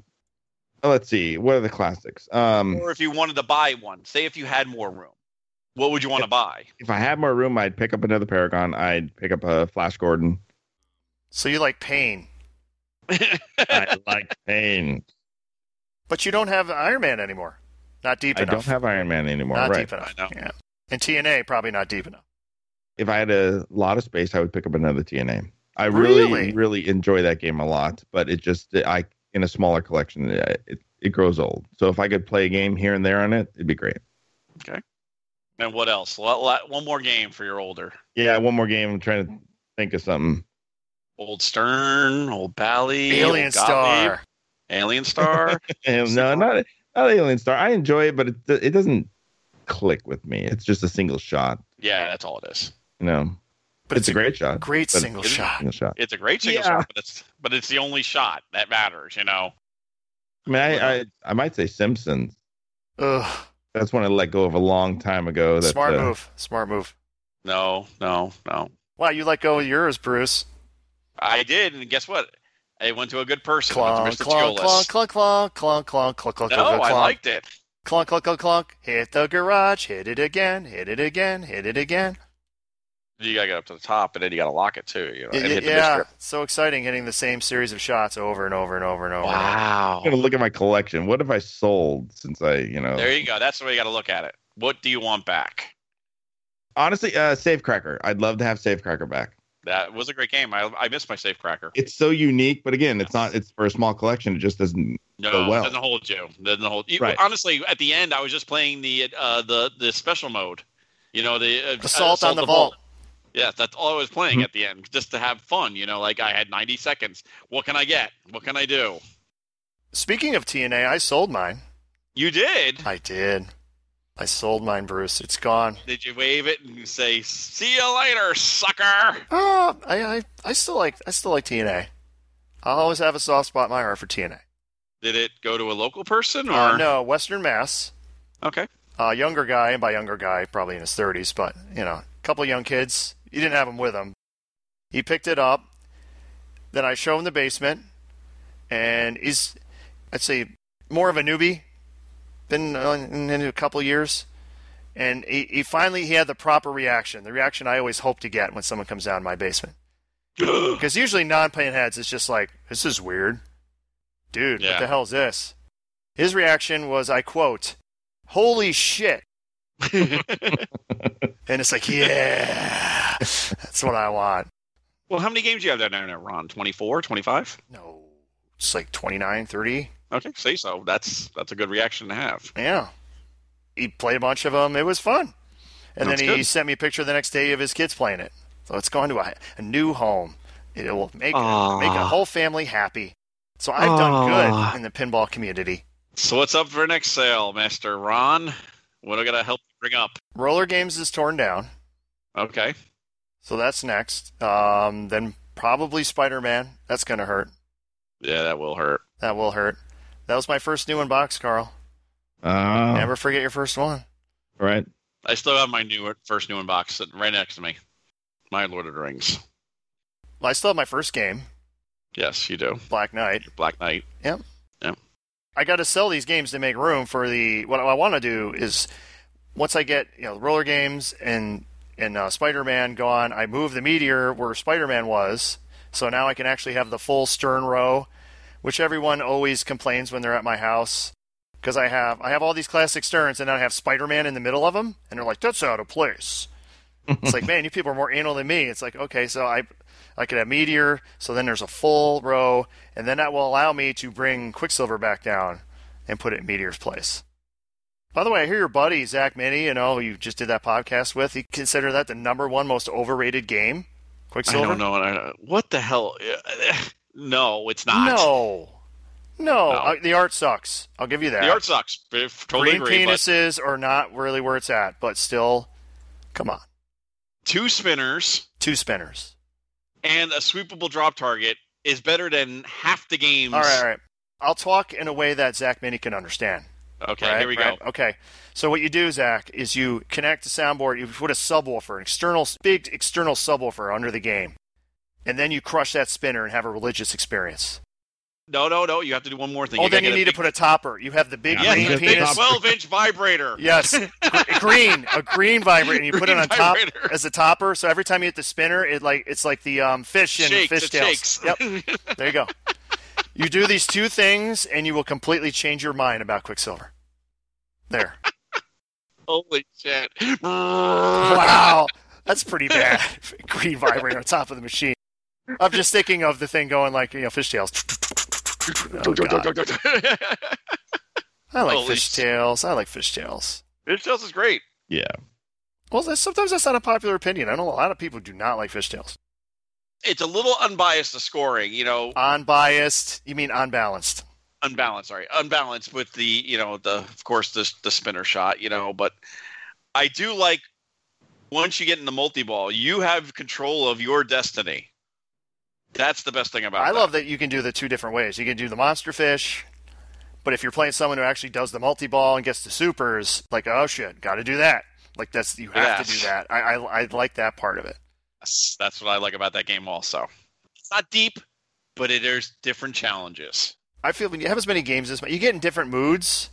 Like I'm definitely in the Bally '90s Bally William mood currently. Are. Like they're just so fun. Like they don't have near the amount of call outs, but the call outs they have are so good. You just repeat them over and over again. The game does that too. It's like being invaded by an attack from Mars. You know, no one misses with the USA. Just pretty Yeah. much all the quotes in that game are good. Yep. I agree. Damn, you're some ugly Martians. Well, someone hit one of those things. You know, you again. Or you get your Martian multi-ball, or you're trying to start it and you get all you know, three of the Martians, and the fourth one's just there, and he's there. Oh no! Yeah. Or if you get in, or if you're Uh-huh, I trying it. to, you, yeah, you're trying to hit it. You know, ha ha ha, miss me. You oh, know, miss me! when you get in the the kick out hole. Yeah. Here we go. Tech corner. I'll do some tech stuff here because we have people like tech stuff. I'm sure Karl loves tech stuff. I had one of the weird, weirdest thing about the attack from Mars that I got. It had like a, a hack, but it was the weirdest thing. And I, I don't really understand why it was done. I understand why one part was done the way it was done, but I can't understand the other part. Are you ready? So visualize the Mhm. game in your head. I'm looking right at it. So what had happened? The left slingshot, the upper post, you know, the post that actually goes through the plastic post, had broken at some point in its life. Okay. And they didn't have the right part, obviously. So what they did is they took like a three-inch number eight screw, and they put it in from underneath the playfield through the T nut, Oh no. Yeah. you know, up through, and then put a nut through it. So from the top of the playfield looks fine. Yes. You but look, on lift the, playfield up and you see the thing sticking out. Like, oh, that's weird. If it was just that, it'd be like, okay, that's obvious. They didn't have the part. They did that. Fine.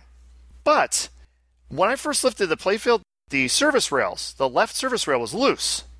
Like, what the hell? I pull it out. Where it's mounted on the bottom, where it mounts to the playfield, was not in the correct spot. It was mounted to where that screw was. So that screw was going through it. Oh God. I have no idea why. And then they put a lock washer in the middle of the screw, so it was kind of pressing against it, but it was still loose. Yikes. You know, Hmm. and I'm trying to think why. Why would you? Do, is there something busted where it would normally mount? And luckily, it's attack from Mars, so there's a zillion high res photos of the thing out there of you know playfield up and all that. So I'm looking where, like, yeah, it's supposed to mount here. It's supposed to mount where the little mini post is, the metal mini post. It goes all the way through the playfield, and it, it mounts to that. That's where it's supposed to be mounted.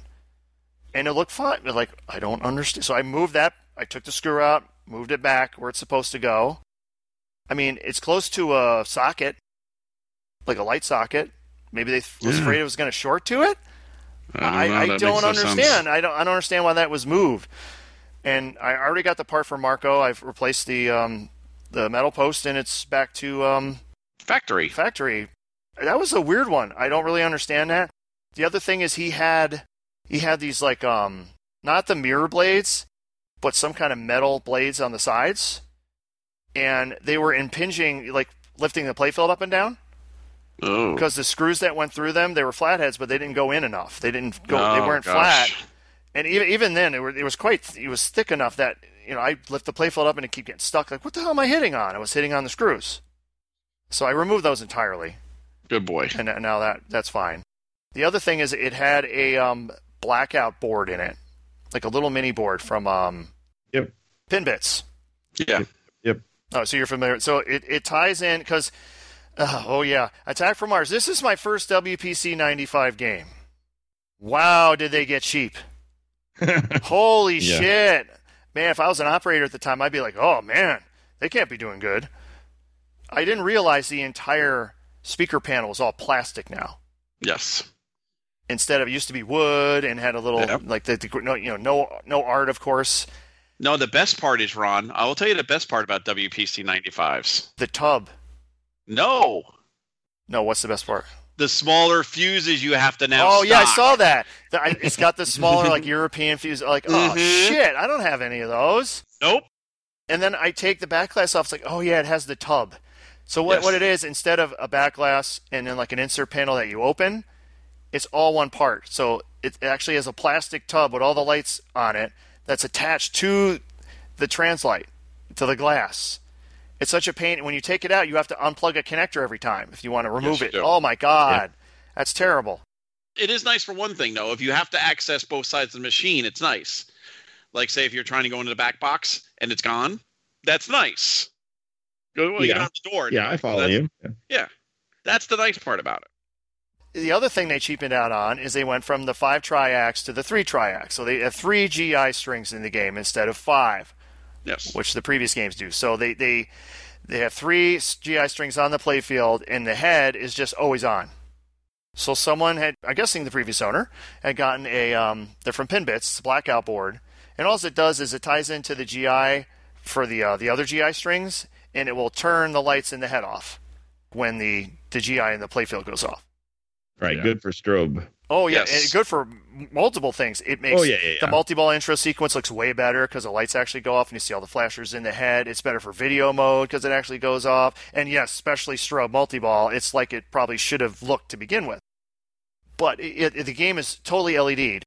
So I did my usual. I, I got both the LED OCD board and the GI OCD board, and put them in. And it's like, well, how do I use the blackout board now? Because you can't use it it doesn't fit in the breakout box that comes with it. No. What I didn't realize, and I was looking at, it, you can program the you can program the GIOCD board to do exactly what the Pinbits board already does. does. Oh. Nice. You can take because it'll show five strings and it'll show three of them as like input one, two, and three, and then the other two will just say always on. It's like, hmm. Well, what's input one? Input one is the lower playfield GI, which is what the Pinbits one was keying off of. Like, hmm, I wonder if I make if I put input one for the strings four and five, what will happen? And sure enough, I have controllable GI. Woohoo! And it fades Nice. off and on, just like it should. It doesn't like just go off and on. It does the fading and everything. Mm. So my another recommendation for the OCD boards. I love them. I got them in multiple games. If you're going to LED those things, you need them. The newbie guy that came over and brought my TNA, I had him play Attack from Mars, and he's like, you know, is this all L- this all LEDs, huh? He's like, yeah, hard to see, ain't it? He's like, oh yeah, I was going to say something. Yeah. so that's that's my brief tech corner, I guess. Do you have any? Uh, what what did you do your Rick and Morty, Bruce? What did, what did you have to do? You said you did more stuff. I lowered the uh, the drop target because it was hanging up when you were playing it. It hung up on the ball. The ball hung up on the top of the drop behind the drop target for one side. Still playing with the drop the pop bumper that sometimes works and sometimes doesn't work. I've moved the spoon now two or three times. It's killing me. Do they have EOS switches on those? On that game? Uh, no, they do not. Oh, wait, like no, yeah, they do. No, they do. Yeah, Actually, they do have it. TNA did not. Yeah, no, use that's right. They do have EOS switches, and you know I've played with that too. It's just, ugh. Just like every time I play it, I'm like, oh, I gotta. I have a list of. I have a piece of paper on my computer desk, which is right behind it. What I have to do the next time I go into it. That shouldn't happen. Well, then you also have Karl's streaming Guns N' Roses. What's with the the flipper coil temperature? What is with and we talked about this before in a podcast. Everyone uses the Williams parts, but none of them seem to be able to duplicate Williams feel or you know, we played me me and Zach we played a long game of Congo. We got to the like whatever the wizard mode in that thing is, like the diamond multi ball, like twice. Played it for like 30 minutes straight. Turned it off like okay, put your hand on the coil. It's like "Eh, it's a little warm. Yeah, no, these things are burn your finger hot. Yeah. Yeah. yeah. I mean, any theories? Like why? Why? This seems to be a difficult thing, and they're using dual wound coils, right? They're using the same coils as they're Williams coils. Right. Just there. Yeah. I have no idea. I really don't. I mean, I just th- would think this is something you'd want to get because you said you had burn marks on one of the wrappers, like it was brown. Yeah, one of the wrappers is discoloring from from the Yeah. heat. Yeah. That's just Wow. crazy. So Karl has to get fan kits to put on there, so it doesn't, so it doesn't right, get so I'm too helping hot. Pin Monk, Vic Ireland to uh, to build that fan kit for JJP, like he did for Sterns. I mean, I have my Sterns. I, I put it in Stranger Things just in case. I put one in uh, uh, in Avengers. If you talk to him, can, can he put one? Can he do one for earlier Sterns, pre-spike, like SAM Sterns? Oh, it, you know, eventually I think everything will have it. It is. It is on Iron Man because you know my Iron Man is fine at the beginning, and Right. then it'll start to get a little weaker. And the problem is, I don't want to put this, you know, the Super Lord of the Ring coils in there because then it'll be too, then it'll be ridiculously powerful, and then it'll eventually weaken to where it should be. That's not. That's not really what I want. Yeah, I added fans to my Lord of the Rings. I mean, my own like a year ago Yeah. in a big eight inch, you know, you know, CPU fans. That's pretty sad. Well, it's sad is they're using the that Stern's still using the single wound coil. Right. Yes, they uh, are. Why? Why? Why? I I'd love to have a, an engineer from Stern and ask why on WWE they did the dual wound. They did it for one game and then they went back. And it worked, and it worked. It actually feels stronger on. WWE. Like, what was the issue? Why did they go back? Full wound's cheaper, right? you would think. Uh, okay. It's a cost cutting thing, maybe. It's one less transistor, less winding on the coil. if we're worrying about that and the field not being, you know, uh, just. I think some things we have to figure out that shouldn't be cost cut. At the same time, what's interesting about these temperature readings is that the Stern single wound coils have been cooler in general than the uh, dual wounds on JJP Yes. games. yes, I agree with that. Yeah, at least with Spike, they seem to be holding up pretty good. I mean, I think if you have a really long game of Avengers, you're probably going to have issues with those those ramps. Yes, I think Yeah. you do a little bit. But with the, the Jersey Jack games, it's just it, they don't in low voltage situations. It's a problem. Yeah. Yeah, I don't, yeah, it's like the, the diverter on on Guns N' Roses. It's a dual wound coil, and it's always you know held in with the five volts. It's surprising it gets as hot as it does. Yeah. Damn it!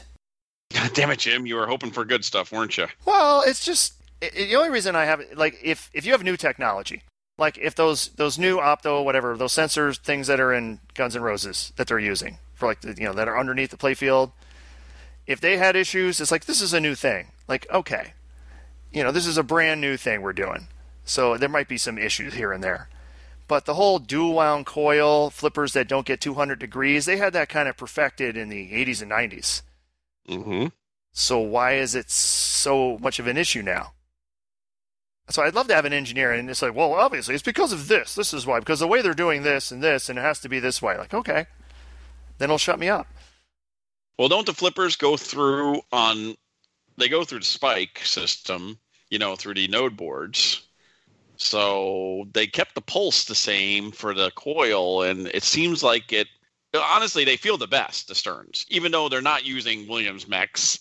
Oh yeah, They still feel the they best. feel they're the snappiest of anyone I've Yeah. I have, and I played everything. What do you What do you think, Karl? Like I played Yeah, I played I agree. spookies. Well, TNA flippers were strong as hell, but they even they were getting weak. When me and Bruce were playing it, it was getting big Yep. time weak by Oh, the yeah. end. Yes, Spooky has the same issues as JJP. They get they get too hot, and there's a kit for them. But yeah, now now they have the EOS switches on there, and their their response to me when I had weak flippers was turn up the voltage on the 48 volt uh, for the 48 volt power supply in the back. You know, that was their you know help, and it did help a little bit, but it's just like I hate really? to keep harping on it, but it's the damn flippers. It's the main interface between you and the game, and this wasn't. If I play a long game of Attack for Mars, the flippers aren't going to die on me or like catch on fire. okay, all right. I'm gonna I'm gonna get off that soapbox. okay, get off that soapbox, All why right. don't you? Ready for the ball bag? Oh, I love the ball bag. But do you want to do our other thing before the ball bag or after no, the ball we'll go. bag? We'll go after the ball bag. We'll go after the ball bag because Yes. Leave the best for last. Oh yeah, or the worst. Other words. Karl is nervous. He's been warned that it could He's get really been warned. Okay, so uh, email first email here from Scott, our Scott. Our Scott, how you doing, Scott? How you doing, Scott? Correcting me. Uh, the Oliver who does pin browser is different than the other Oliver that Yes, did the code said- for my Stargazer. You thought they were the same. Two European guys named Oliver doing code, and Yeah, that's- somehow they're different guys. Yeah. Damn it. Okay, I'm sorry. I screwed up. Another correction. Fail. I, I fail a lot. This is from um, Jim. He says, Hi, guys. Thanks for all the Hi, awesome Jim. content. I wish for more technical talk, though. Well, we kind of Oh boy, you got a lot of it today. wanted to tip you about this thread on Pinside. And he sent a link, and it is a very interesting thread. You'd like it, Bruce. It has no drama, and it's all tech. Good. It's uh, from a user called Dumbass. Literally, that's his username. Excellent. I already like him. And he's just making tons of Williams boards. Basically, he's doing, I'll just read just one little excerpt. Excerpt. Is that right with a P? Or Yes. ex- PT. Excerpt. Let's see. Uh, da, da, da, da, da, da, I want to make sure I get this right. Okay. Yeah, he's selling these. All boards that are listed are bare. They are also available complete. Complete boards are fully socketed but do not contain processors or EEPROMs. Boards that originally supported batteries now support batteries with an external connector or optional VRAM, NVRAM. So basically, he's selling like the bare bones boards with nothing on them, and they are silk screened to a level I've never seen. If you somehow screw up putting something on this board, you can't read. everything is silk screened, exactly what component you're supposed to put in, the orientation, everything is right on the board. There's so much writing on the board. So he's selling those and some that are, that are populated, but you still have to get stuff for it Okay. And all kinds of different boards and, and like display boards, specialty boards. Just check, um, just look for dumbass PCB on uh, Pinside, and go to the first. The first post will have all the stuff he has, Good. and you see other people in the thread that are giving thumbs up, like you know, Chris Hibbler. I trust him. Yes, I do. I trust Chris very much. Thank you for the heads up, Jim. Maybe we should be on Pinside more often. Nah, Nah, my sanity. We'll just have our listeners will tell us when there's something we actually should read. Like other listeners have told us about other things, about other shows. Uh, whatever. this is from Pete. He has a Quicksilver question. All right. The most overrated game around, according to Zach Meny. Yes. Ron and the artist formerly known as Bruce, the middle finger. Woohoo! The middle finger. I have been searching for a Stern Quicksilver for a long time now and finally have a lead on one. My question is what are your thoughts on the rule set? Would you change anything if you could? Hmm. Hmm. Yeah, maybe if you like did something to add a letter to make it like if you could like some of the letters up top. A spot a letter. hope- yeah, like a but they already have that because- though. You complete the uh, drop targets. This, you sweep Yeah, the drop target bank and it I gives you a letter. You want another way. Yeah, another way because or maybe getting that hole on the side. You know, I would say some way know. to make spelling Quicksilver a little easier because Yeah, man, it hardly ever happens. I know. Uh, yes, has Soren or Scott made any ROMs to update the rules? Um, I think the only the only ROM I know of, Scott made one that resets the multiplier, Yes. and I had him make a special one for me that swaps the sounds. I wanted the really deep hum, awesome sound to only occur when the spinner is lit. You have to earn that sound. Not just get it at the beginning. Yeah, more like Stargazer. If like Stargazer has that, that low hum sound when it's lit. I kind of wanted to replicate that. But if you get the chance to buy it, buy, buy, buy. Well, unless it's like you know eight thousand Oh, dollars. yeah, no, It yeah, is no. overpriced. They were right about that, Oh, yeah. and they're Yes, most I agree with overrated. It is way too expensive. What do you think of Quicksilver? Fun. It's a great game. It's way overpriced. There you go. Thanks, you love it. And I should have bought one when I saw one a thousand for a thousand bucks. You know, however many years ago. Oh, I know. it's a game that's so good that people look past green penises. Think about this. Mhm. The art is so bad, but people still just look past that because the game is so good. I think the crappy art proves that it's an awesome game. Yep. I have one more I'll save till next week because it's really silly, and we're about to do something that's really silly. Okay, we're good at silly. All right, so to make a long story short on this one, so Bruce is on this other podcast where he talks shit about somebody, a certain other who- podcaster Me? Me? who we don't mention. We don't mention. Y- yeah, but you do. No, I do. Yeah. I wasn't on the show. It turns out you you apologized to him.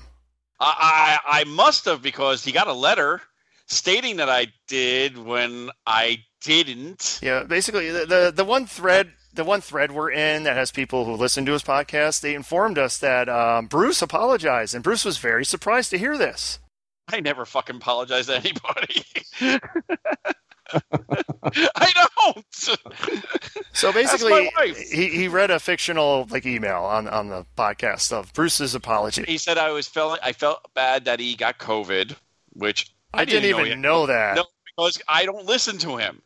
Then he said I was congratulating on him and his wife having a baby. I didn't know he was pregnant or his wife was pregnant. I didn't know they were expecting. So I will say that. Congratulations on that. That's a happy, joyous occasion. But I never said it before that. The brilliant Ugh. thing about this is you just make it up, and then i- if you ever come back, it's like, hey, I got an email that said this. I had no way to know it wasn't from you. Unfortunately, I do have proof that I did not send it first, and second, that he was been trying to contact me, and I did not acknowledge his contact. He is not a friend of my Facebook, and he sent me all these things saying, "You should talk to me, man. You should talk to me." Uh, okay, okay. Well, s- so instead of turning this into the thing no one wants, Podcaster Wars 2021, the final Who Gives a Fuck, let's make a positive out of this. Because I thought course. the more I thought about it, and this is this is you wonder how much we think alike sometimes. I was thinking of this, and I was thinking, you know, if we read some kind of fictional emails on the air and made them like funny, it could be like a segment. And then when I went over to visit Bruce before when I was leaving Rochester, like Bruce, you know that whole thing with the email. I have an idea, and then he says, "Well, I have an idea," and then he literally says my exact idea. So we're like, to- okay, we're on the same page. It sounds like. we are always on the same page usually. But if we're doing this, yes, we are. We got to put some effort into this. we this. need to put some effort in. We need to make it very obvious that these are not real emails. No. So we need Really? we need our puppets, our Huh? puppets to read them. Yes, I say they should be finger puppets. So my Finger puppets. middle finger Here's the middle through finger. it. Yeah. Yes. Are we familiar with Puppet Pals, Love or have we at Puppet least House. heard of Puppet Pals?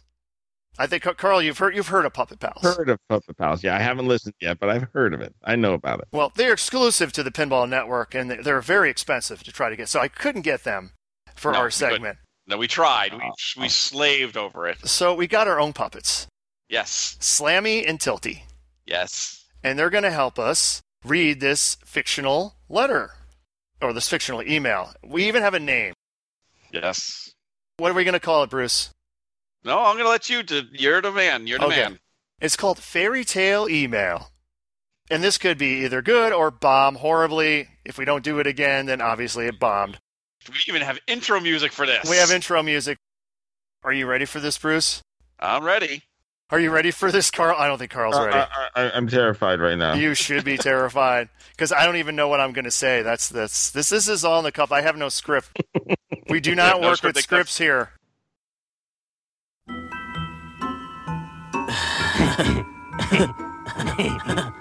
Whoa. this song's pretty cool. Yeah, yeah. It sounds like Ozzy. Welcome to another episode of Fairy Tale Email.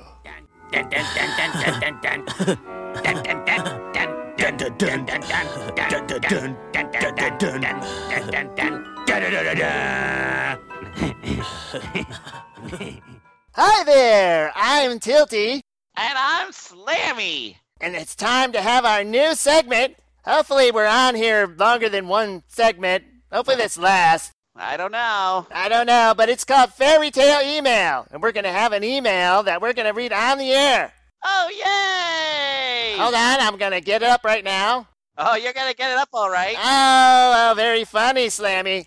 Okay. This email is from, um, let's see, the email address says uh, LROPP at prodigy.net. Oh, fuck. Oh, wait a minute. It's sent directly to Bruce. Oh, fuck. Says, Hello, Bruce. I am Lonnie Ropp. You may know me from Stern Pinball, as you continually talk shit about me on your podcast. What's your problem, man? I've been in the industry over 30 years and created some of the greatest games in pinball, but you keep talking shit about me on your podcast. What's the matter with you, Bruce? You giant twerp, scumbag, fuckface, dickhead, asshole. Whoa! Whoa! Seems like he's got a problem with you, Bruce. What does he say? Um, I demand an apology on air. Bruce doesn't usually apologize, does he? Slammy knows he doesn't apologize to anyone. All he does is give the middle finger out to people. Now, hold on. He's got some more details here. Uh, you must Uh, okay. apologize. If you do not apologize, you will see that I have a special set of skills. Uh, skills I've developed over a long period in pinball. So if you apologize now, that will be the end of it. If you don't apologize, I will put endless storm callouts in our upcoming ELO pinball machine. Oh no! P.S. LOL. Just kidding. We would never make a game for that shitty band. Fuck you, Bruce. Wow. Goodbye. Wait a sec. Uh, Lonnie has never made a rule set easier. Never. He's never done anything. He's so copyish. It's not even funny. Oh my God. How could you think that he would be original? You know, Slammy, you keep going on about this. Stranger Things is a great game. It's a copy. No, it's not. It's a great game. Karl DeAngelo is right here. He's going to tell us how great Stranger Things is. Isn't it great? It's great. Oh wow. I should change my mind now. Okay. Karl, the voice of pinball, says Stranger Things is great. Lonnie Ropp rules. Bruce apologizes. Probably never. Never. That concludes this episode, possibly one time only, of Fairy Tale Email. Goodbye, everyone. Goodbye. Goodbye. Goodbye, Tilty. Goodbye, Slammy. Goodbye, Karl. Wow. Wow, we paid these. I hope we didn't pay these guys. Oh, I hope we didn't pay them. Oh, good. Cancel if we did. Cancel the check, Ron. Cancel the check. I can't wait for the just the vehement hate mail of that segment. I, I cannot wait. I can't Or wait. And poor Karl had to go through that. Poor Thank you, Karl. Karl's like, wow. Wow. Uh, we got a new review on uh, Apple Podcasts. Nice. How bad is it? Three st- three stars. We got three stars, so it's not terrible. Uh, it's from Rick is my name. He says, "Great podcast. If you enjoy hearing poor imitations of 20-year-old pop culture references, Stewie, Beavis, King of the Hill, they're all here." Wow. So he's pretty lame as it is, also. Oh, they're they're shorter. they're shorter comments. This isn't the other pod. The other I know. thing. I'm saying, you know. Well, he said Stevie, not Stewie. So he's really stupid. Maybe you do is. Hey, you do a great wow, Stevie you- Wonder. you've guaranteed we've lost another listener now. I'm great. That's great. Oh, you Stevie lost Wonder. Stevie Wonder. Okay. I just called to say this podcast sucks. Dun, dun, dun, dun, wait a minute. Wait a minute. Wait a minute. Is that Stevie Wonder? Yes, it is. I thought that was okay. I was thinking Lionel Richie for some reason. Stevie Wonder. Yeah. Can you confirm? Okay, Karl is confirmed. Ah, damn, I'm usually better at that. Okay. Yes. Karl's like, what did I get myself into? Is this almost over? Oh God. All right, I think that's about all I have. Um, we could probably mention this because by the time this airs, this will already be out. But um, Yes. Congratulations, Ron. congratulations, Bruce. We have both been reach around. Yes, we have. We earned a reach around. Mm-hmm. And Karl is involved too. Karl's Oh, yeah? involved also. He presented a reach around. That's right. And I think you were in the running for one also, too, I think. No, I, I think the reach arounds are to people they don't like. and they like Karl. They don't like us. Yes, exactly. But congratulations, guys, Marty and Jeff. Definitely. Thank you for the reach around. We'll be expecting ours in public. no, you can give Bruce his. I'm fine. I'm absolutely fine. I want a, I want my reach around. Oh, all right. So that's has been episode 159 of the Slam Tilt Podcast. The one thing I did forget to mention last week is we could be found at slamtiltpodcast.com. Upper right, all our links are there. Facebook, our uh, Twitch channel, trying to stream more lately, YouTube channel. Uh, we can be reached at slamtiltpodcast at gmail.com. I didn't know Stewie was off the air now, and Gene Simmons doesn't sing for Kiss anymore. And you know, uh, wow. And, and I thought Beavis and Butthead was coming back on the air again. So wow. You're still on that. yes. See, you you learned something. Just don't don't get him going. This is this is what I have to deal with. And that's what he has to edit usually, but this one's staying in. Oh, okay. Just for you, it'll stay in. Thank you, Karl DeAngelo. Thank you, Karl, Thank as always. What's your channel? Please plug Channel- away. Plug away. It's uh, IE Pinball on Twitch. Yes. If you have not subscribed to IE Pinball, please do. It is a treat whenever it pops up. Usually later at night on the East Coast, I will admit, and but I'm sitting in bed and my wife's like, What are you doing? I'm like, watching Karl. Uh, we get, yeah, it's so it's seven on Wednesday, seven p.m. But then uh, Pacific, of course. But then uh, eleven and on Saturday and two p.m. on Sunday. So if you're playing your Avengers or your Jurassic Park or your Guns N' Roses and thinking, man, I wonder what a good player would do playing this game, Karl is the person you want to watch. Definitely. And Karl, when you do have next year at Indisc, you will have me and Ron there. Awesome. Yes, Glad to have you. Yes, we. I have no business right now, so I'm going out this year. If if you're going to InDisc next year, which of course you are, make sure when you get there, if you, you go to LAX, make sure it's super late Yes, and drive not at night. during rush hour. well, well, not during any time during the day. I, you literally No. need to get there, say nine, ten at night, and then drive into the hotel. Yes. Yeah. That's Yeah. your best bet. If you come any other time, or maybe you know three in the morning, four, in but after a certain time, you're screwed. You're going to take three, three and a half hours to drive. How many miles? It was it was less than it was like 50 miles. No, it's got to be more than that. It's about 80. About 80. I think it's 80. Okay. LAX, yeah. All right. So thanks everybody. Um, anybody? No one. No one got back to us to say please mention us. So screw y'all. Okay. Screw you all. But yes, fun with bonus. Hi Zach. Hi, Zach. Say goodbye, Bruce. Goodbye, Slammy and Tilty.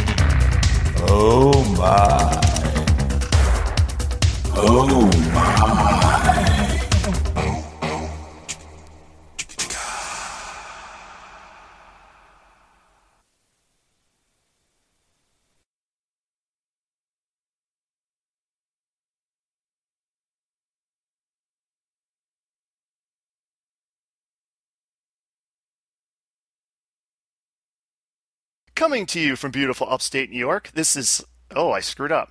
Wow, that's a first in a while. Wow. Uh, uh, oh, it's, oh, sorry. It's the afternoon. Yeah, that's right. It's Karl's fault. Say goodbye, Bruce. Goodbye, Slammy and Tilty. Probably will after that segment.